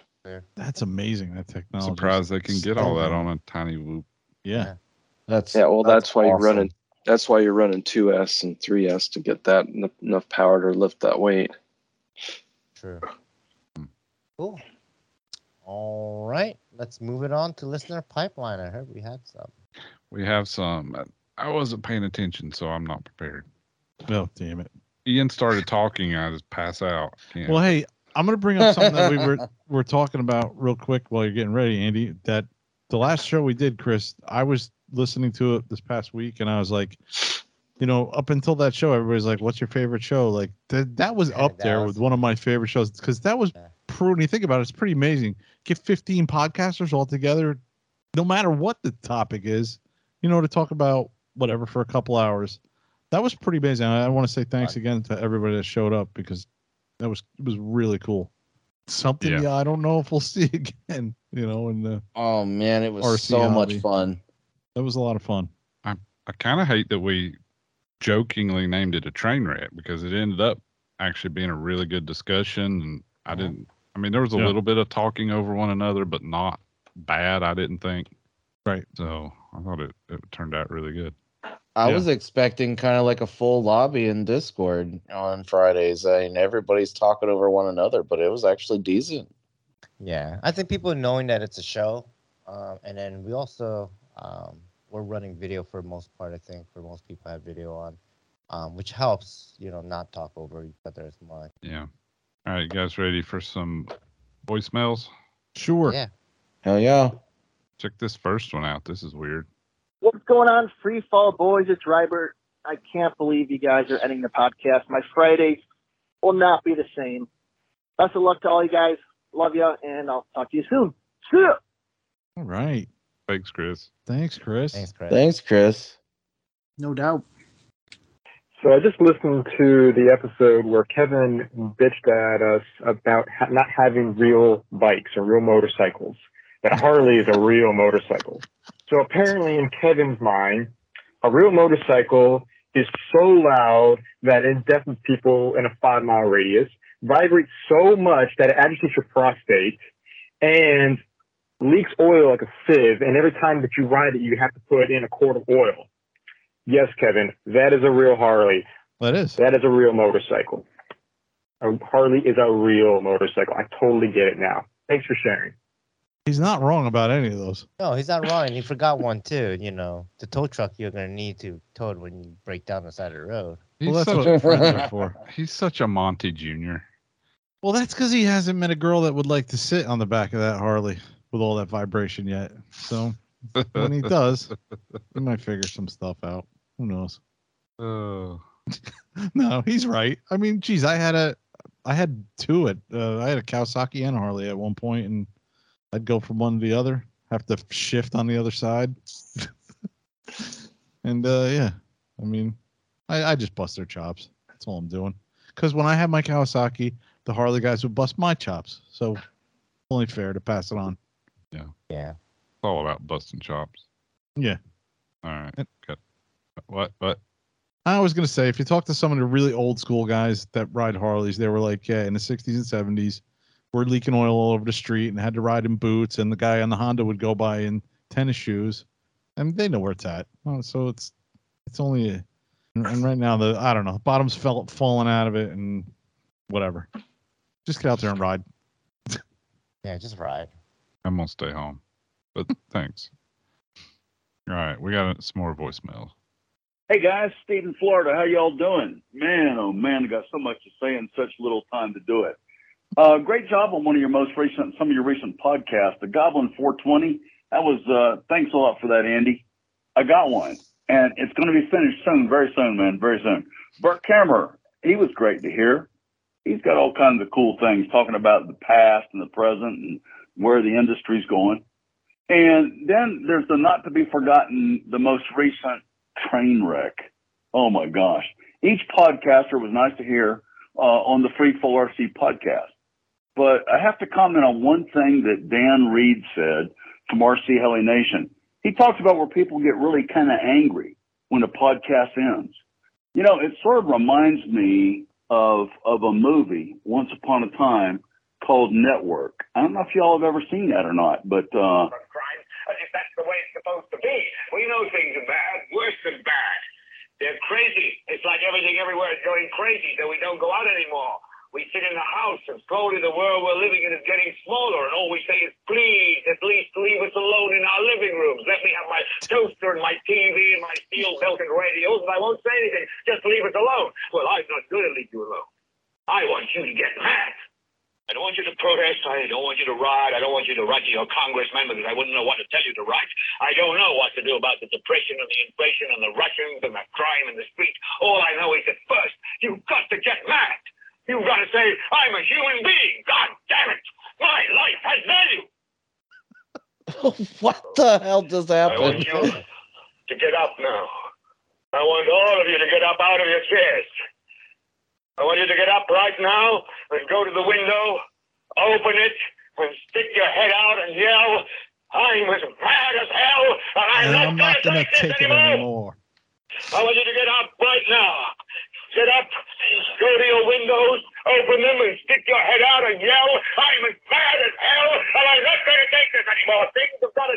Okay, guys, so basically things are going to change. You know, it's not too late to change your mind now. What are we going to do without the Free Fall RC podcast?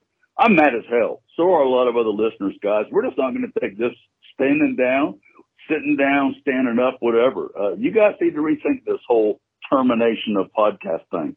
Just give it some time, boys. Let me add that you might see us do a show very soon, Steve. I don't know when that movie was made, a long time ago, but isn't it funny that we still got problem with depression and Russians and all those other things? Yeah, something tells me that movie was in black and white. Circle back around. Yeah. All right, we got another one here.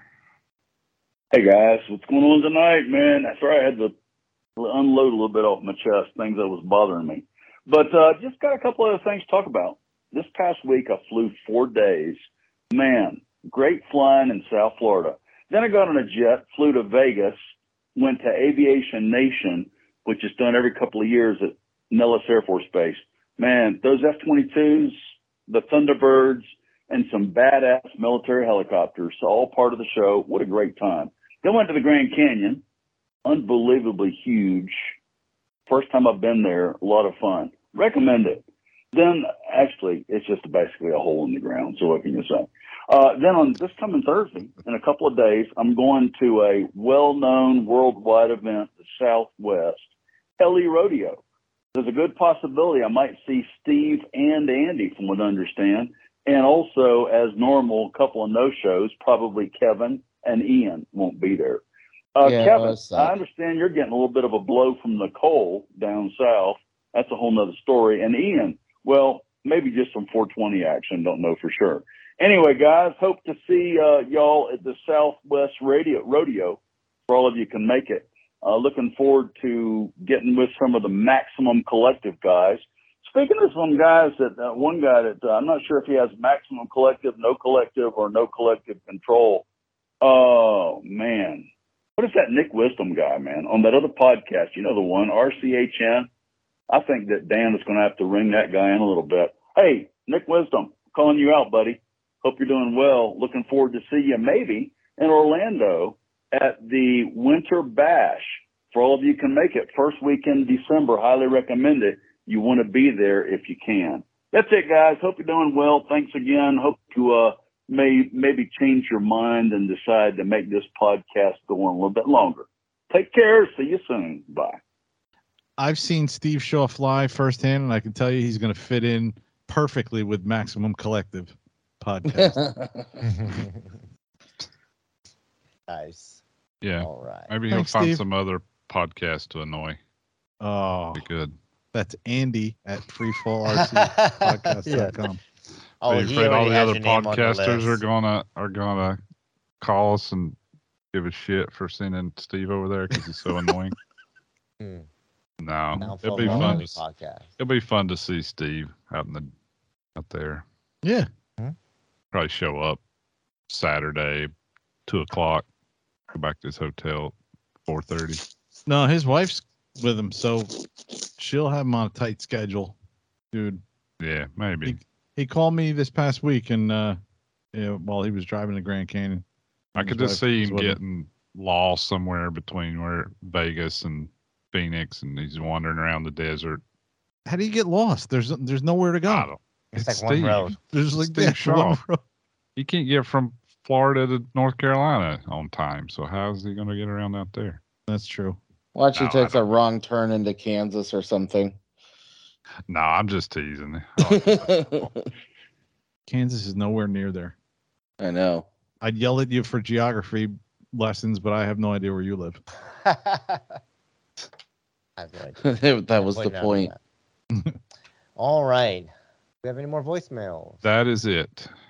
Okay. All right. Before we wrap it up, do you want to give a huge shout out to David and Chris for coming up on the show again? It's been definitely a long time since you guys have been on. So my pleasure. Good to catch up.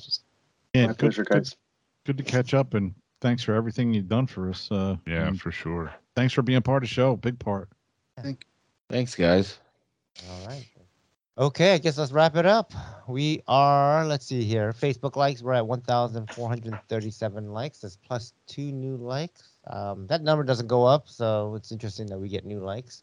But yeah, we have Jake Gerwin and Zudong Wang. Awesome. Thanks, guys. Cool. Just to give a shout out, Zudong's the owner of Theta Servos. Oh, wow. Nice. The owner and the main engineer, the one who developed all these servos. So. All right. Facebook comments. What do we have? Well, on the last show, episode 350, Philip Podcasters, a.k.a. Trainwreck, Justin Wyatt said, who is Gray Eagle Jr.? I need the truth. Oh, we'll have to save that for the last episode, huh? We'll have to get in contact with him. See if that's cool. I don't even think he's around anymore, is he? No. See if it's cool to reveal his identity. Oh, we might reveal it anyway. Bill Grant said over 12 guests on a single podcast episode. Congratulations, Freefall just hit Wu-Tang Clan status. Nice, I'll take that. And I wrote, it was so much. We recorded that great time, and I think even, you know, collectively we were talking after we recorded that, like the next day, we were all like, "Yeah, that was a lot of fun that episode." Hopefully, you know, sometimes when you record them, they don't come out the same way as. Doesn't translate, yeah. Yeah, sometimes it's a little bit different when it comes out, but it was a great show, and I said thanks to everybody who could make it, and Nick Wisdom said. Dude, that was a lot of fun. I was bummed that the internet in my hotel decided to implode and he fell off the call. And thanks for having us on. And I said, yeah, I'm glad he made it. And I saw that he was trying to reconnect and we were trying to get him back in. Yeah. And geez, I posted a video. I haven't checked this of Steve flying his Goblin 570 multicolored. And Dwayne Six said, so is the two-tone done intentionally for visibility? And I said he was trying to decide on a color, or so the story goes. Bill Anthony said, pretty good flying. Eric Hsu said, madman in action. Bruce Thompson said, wow, Steve doesn't talk much when he flies. He needs to fly more. And I definitely agree with that. Dan Turick said crisp stick movements and the commentary is on point.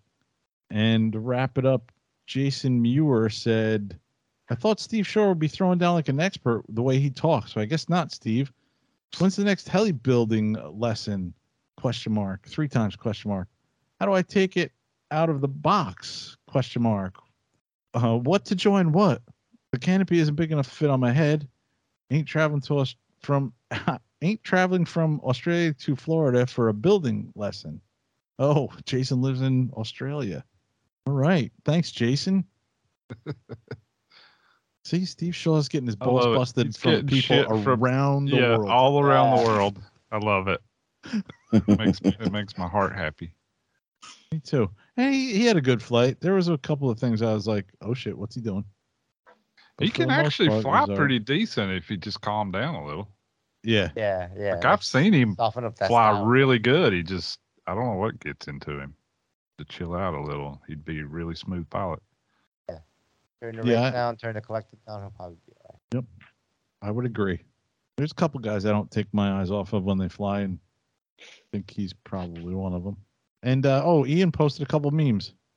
Monday morning after an electrifying weekend at RCHO, Jay's helicopter watching him clean up after fall pole. You just got to see these. There's another funny one at Jay Treadway. So we got to go back to some of the episodes. We haven't done this in a few weeks, have we? Right. Just trying to think. We didn't do it last week because of the thing, and then we didn't do it when we had Bird on either because it was going long. Did we, or did we? Maybe we did. I can't remember. But I know, we didn't do it last week, which was 349 with Burt Kammer. Another great episode. I had a lot of fun with Burt. Steve Williamson said, damn, it's been almost 2 years since the last BKRC podcast. Really? I did not know that. Wow. Need to hear more old man 3D stories. I agree with Steve. And Jason Muir again said, here's an idea. You were wondering how to reach more of the community to get more people in flying helis. How about you four do a podcast? Oh, that's a great idea. Yeah, why didn't we think about that, huh? Consider it. All right. What else do we have? We have anything further back, or that's it? That's as far back. We did read this about the last one with the review series. We read this because it's all about Chuck Bolt. Going in the water. Yeah, going into the water. All right, cool. All right. On listener posts, we got some...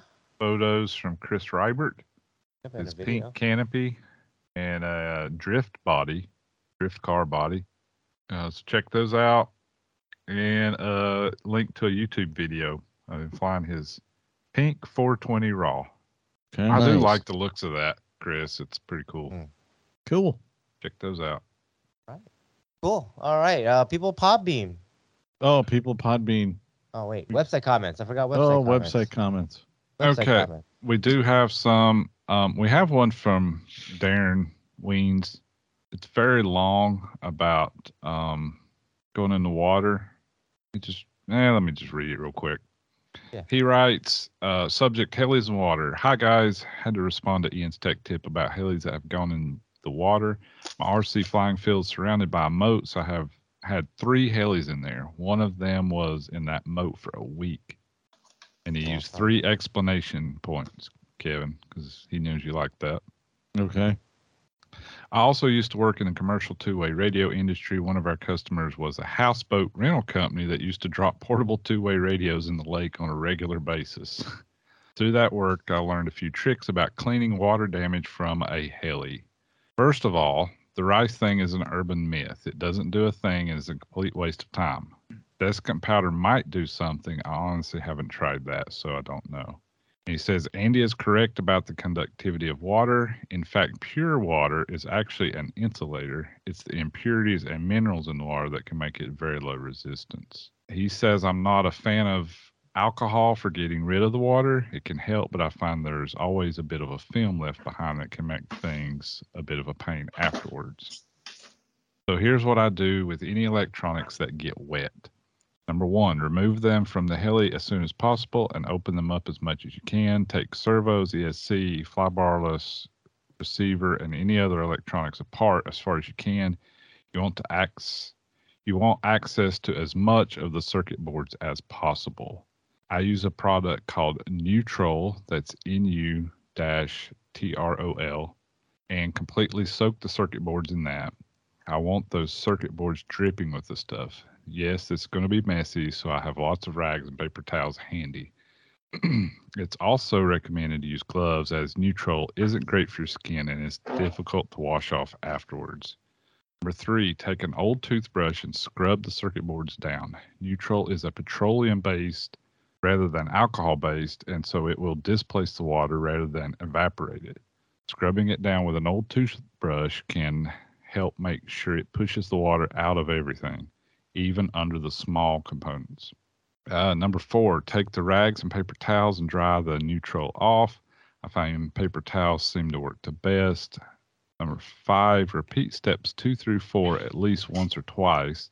Often let the electronics sit soaked in the Nutrol overnight as well. Number 6, take a magnifying glass and carefully look at all the traces on the circuit boards to see if anything appears to be corroded.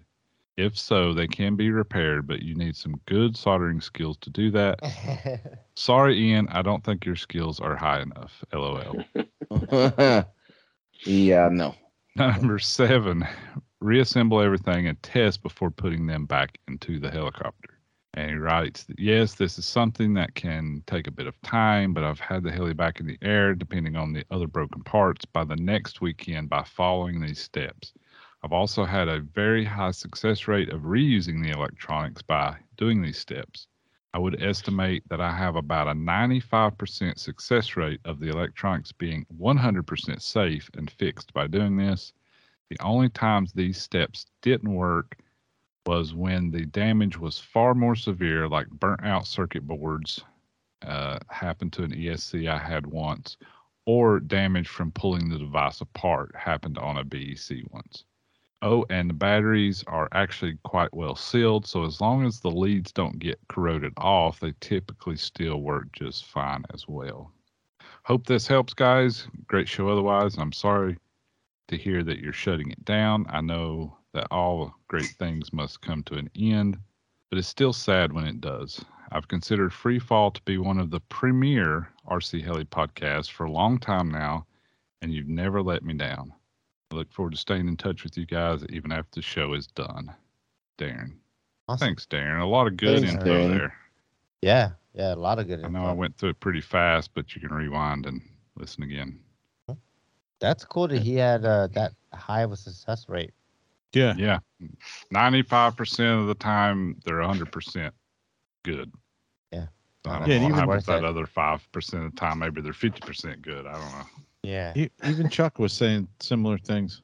Yeah. Like, been flying a lot of stuff for a couple of years now. And he said it's Neo that wasn't. Yeah. He's been flying it, so. Yeah. Awesome. Thanks, everyone. Mm-hmm. I was going to say, I think the only thing that Chuck has really had go bad was ESC, which that's to be expected. So, I mean, go ahead, Ian. No, go ahead. I was going to pass it on to you anyway. We got another, here's an email from William Grant. Yeah, we got one from him and Daryl. Yeah, just writing as a fan to say thank you for the content over the years. Just thinking 7 years you guys did it with less host than Heliheads, RC Heli Nation, and even less than Wu-Tang Clan members. Even less than Wu-Tang Clan has members. That's pretty impressive. All those other Heli podcasters have something to work up to. I won't mention Wu-Tang Clan because they aren't a podcast. Not because they aren't a podcast, but because Wu-Tang Clan ain't nothing to fuck with. And in my opinion, so isn't Freefall. You guys have a secret weapon that could have kept the show going on with no effort on any of your part. What is that, you say? No, it's not Ian's Tech Tips. It's Steve Shaw's voicemails. I haven't been that hypnotized since I went to my first strip club at the ripe age of 18. You guys could just play 1 hour of his voicemails till the sun comes up. I'd listen. Well, to sum it all up, anytime I see a goblin flown by Kyle Stacy, I think of you, Steve. Anytime I hear a gasser, I'll think of you, Andy. Anytime I see any class of heli and wonder if it flies like a 700, I'll think of you, Kevin. Is it like a 700? And nice. Anytime I'm about to leave a bad tip for a waiter or waitress, I'll think of you, Ian. Oh my God! Wow! Thanks. So shit! It says, "I kid." I'd love to keep this email going longer than Steve Shaw's voicemail, but I just don't know how he does it. Well, in short, thanks for all the content. I'll end this rant with a hi, Chris. It's from William Grant. Hey, Dave. Awesome. Thanks, William. Fantastic email. Yeah. All right. Here's another one from Daryl Thorpe. Oh, wow. Got a lot of long emails, too. Jeez. Yeah. Biblical proportions.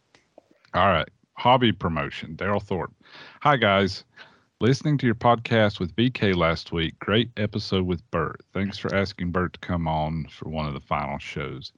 The discussion point about promoting the hobby was very interesting, and also a valid point about promoting and trying to grow our hobby. The idea of a RC Heli reality show or documentary sounds interesting to me. Then the question comes up about how do we achieve this? My first thought is getting the AMA involved, and not knowing anything about or know anyone at the AMA, minus the secretary that I file my club forms with, I don't know how helpful the AMA would want to be or can be involved.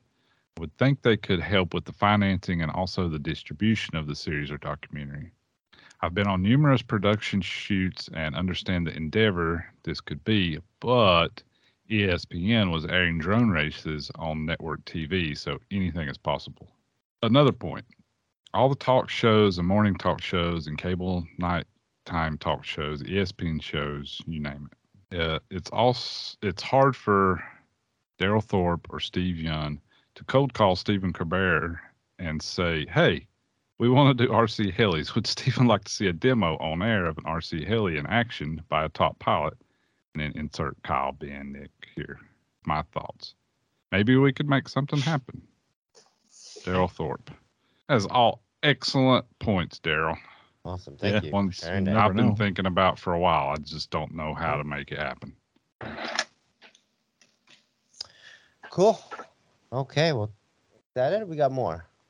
I think that's it. Yeah, I think that's it. All right. Well, thanks, everyone. Thanks so much. Thanks, guys. Yeah. Okay. Let's see here. People Podbean. Yeah, People Podbean. A few things happened. David Warren started following us. He also liked episode 331, Family Guy. Dale liked episode. Dale liked episode 350. Fellow podcasters, aka Trainwreck, along with Terry Music. Rockwin 2789 liked this. Steve Ho liked episode 349. Burke Kammer and Hellyman liked episode 338. Fellow podcaster Series Volume 8 with Darren Weens. Weens. That's it. So thanks, guys. All right. So let's see here. Comment-wise, I think I read this, but I'm going to read this one again 14 days ago. Will, 14 days ago, says, I really want to miss when Andy is having banter with Kevin and starts chuckling. I love that chuckle. It always makes me smile. And that was in response to episode 348. Thanks, Will. I'm 14, yeah. Let's see here. Hernia, 11 days ago, says, the CGY and Futaba software is designed to weed out those who are not worthy.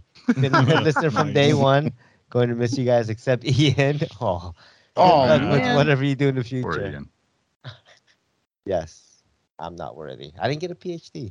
Damn it. All right. Let's see here. David Warren, 8 days ago, says, great show yet again. And that's for episode 349, Burke Kammer.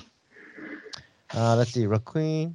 I can't say that. 2789. Great episode from all of you, especially Bert, who's always interesting to listen. I appreciate your ideas and making the hobby known to general public in order to enhance its popularity. I've always thought about the America's Got Talent show. I've seen Mirko Sessa, and Tarek showcase their helis and TV shows in their country. Great job for all your dedication and years in the podcast. Raphael. All right, thanks. That's actually a good idea. I hadn't thought about something like that. Yeah. I mean, it wouldn't go anywhere, but it might get some kid to say, hey, I didn't know that existed. That was cool, right? You could get somebody on the stage, even though it's lit up with, like, night blades and do some flying, and that would be pretty impressive to, like, the average viewer, I would think. I think that the difficulties is, like, the average viewer was like, oh, the helicopter went upside down, looks cool. But, like, for us, we're like, that's not cool. You got to, like, smack it around and beat the shit out of it. Well, yeah, well, I mean... Yeah, but you do something that the average people would think is cool. Yeah. Cool. Let's see, what else do we have here? Terry Music. 4 days ago says, great show. Going to miss listening to you guys. And that was for episode 350. And then 50 minutes ago, David Warren. Effing great episode. Thanks for the entertainment once again. That's for episode 350. Fellow podcasters, a.k.a. Trainwreck. Thanks. All right. Thanks, everyone who left a comment and liked us on Podbean. Yeah. Appreciate all the feedback. That's cool. Yeah, thanks, guys. Yeah, definitely appreciate the feedback. Let's see. What do we have for iTunes review, right? We got something, right? Are you looking? I'm looking just now remembered. No, I'm registering for Winter Bash. Sorry. Oh, jeez. I wanted to do Fridays, it before I got there. I don't see anything. All right.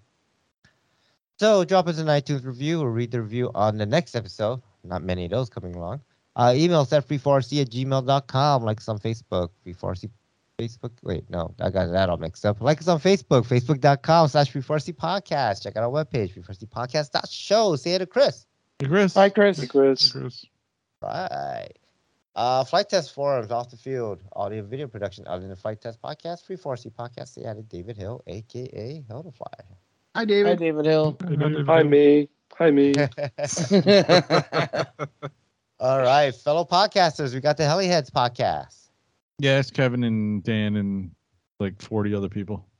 Like RC Heli Hangout. RC, yeah. All right, we got Maxim Collective podcast. That's with Greg, Gregor, and Steve. Mm-hmm. Yeah. Mm-hmm. Yeah. All right, Telerotor podcast. Two mics, Rich and Robert. And Cliff is up. Is Cliff on that show? Yes. Damn it, Cliff. Him and Richard Oni, how you guys? Right. Skids up is Darren, Frank, Javier, and Paul. Maybe Paul. Maybe not Paul. Maybe not. I haven't heard Paul in a long, long time. Yeah. It seems that he might be done. He's not editing or doing the show. I don't like. I mean, Javier said he wasn't, but that's not what the evidence is. Mm-hmm. Frank, Javier, and Darren. RC Heli Nation version 3. Oh, man. That's with Mr. Dan K. Reed and the Minions. Nick, Nick, Devin. Is there who else is on that show? Oh, Rob. Scott Graham. All right. Let's see here. Houdini RC Heli podcast. They're still around, right? Yeah, Rich and Kenny. Yep. All right. I'm gonna skip a couple of ones that I know aren't around. They haven't disappeared yet. Yeah. All right. RC Roundtable. That's with Fitzgerald Lee. Mm-hmm. RC After Hours. With Andre. Mark Flyer Podcast. Two Mics and a J. RC Plane Lab. Ron Tom. All right. And don't forget to check out Bill Ann's YouTube channel. Bill. All right. Mr. Bill. Like and subscribe. Uh-huh. All like right. Subscribe. Oh, no. Oh, no. That's a Bill. That's a Bill I know. Oh, no. Yeah. All right. Oh, man. Thanks to our listeners, free our skies, and we'll see you next time. Bye. Bye, everyone. Bye. Bye, everybody. See ya. Well, wait, he's actually sitting on the toilet. I thought he just sat like. Oh, my God. Yeah, he went down the hallway. I had to flush you guys out one last time. Oh. Nice.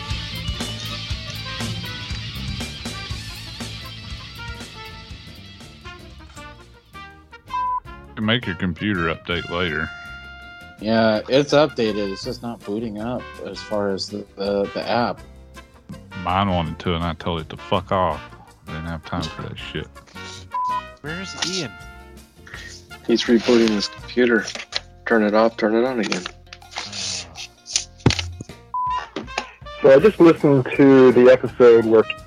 That sounds shitty. Well, that was Shaggy. How's my audio? Oh, much better. Shitty, I can hear you. Jeez. You're a little low, Kevin. This computer's pissing me off, dude. Where is it going? Well, you're pissing me off. Come on, IT boy, fix it. Ian, what are you going to do if people aren't putting you down weekly? Be happy. Oh, well. Nothing really much I could do about that. Just call me. Home. Be less depressed. Work more doubles. Let me see, I wasn't paying attention. Man, if I was a guest, I would have left by now. I know. Say something, Steve. Oh, you're talking to me? I was a guest. Yeah. See, he doesn't pay attention either, Kevin. You sound good when you're like that. Okay. Yeah.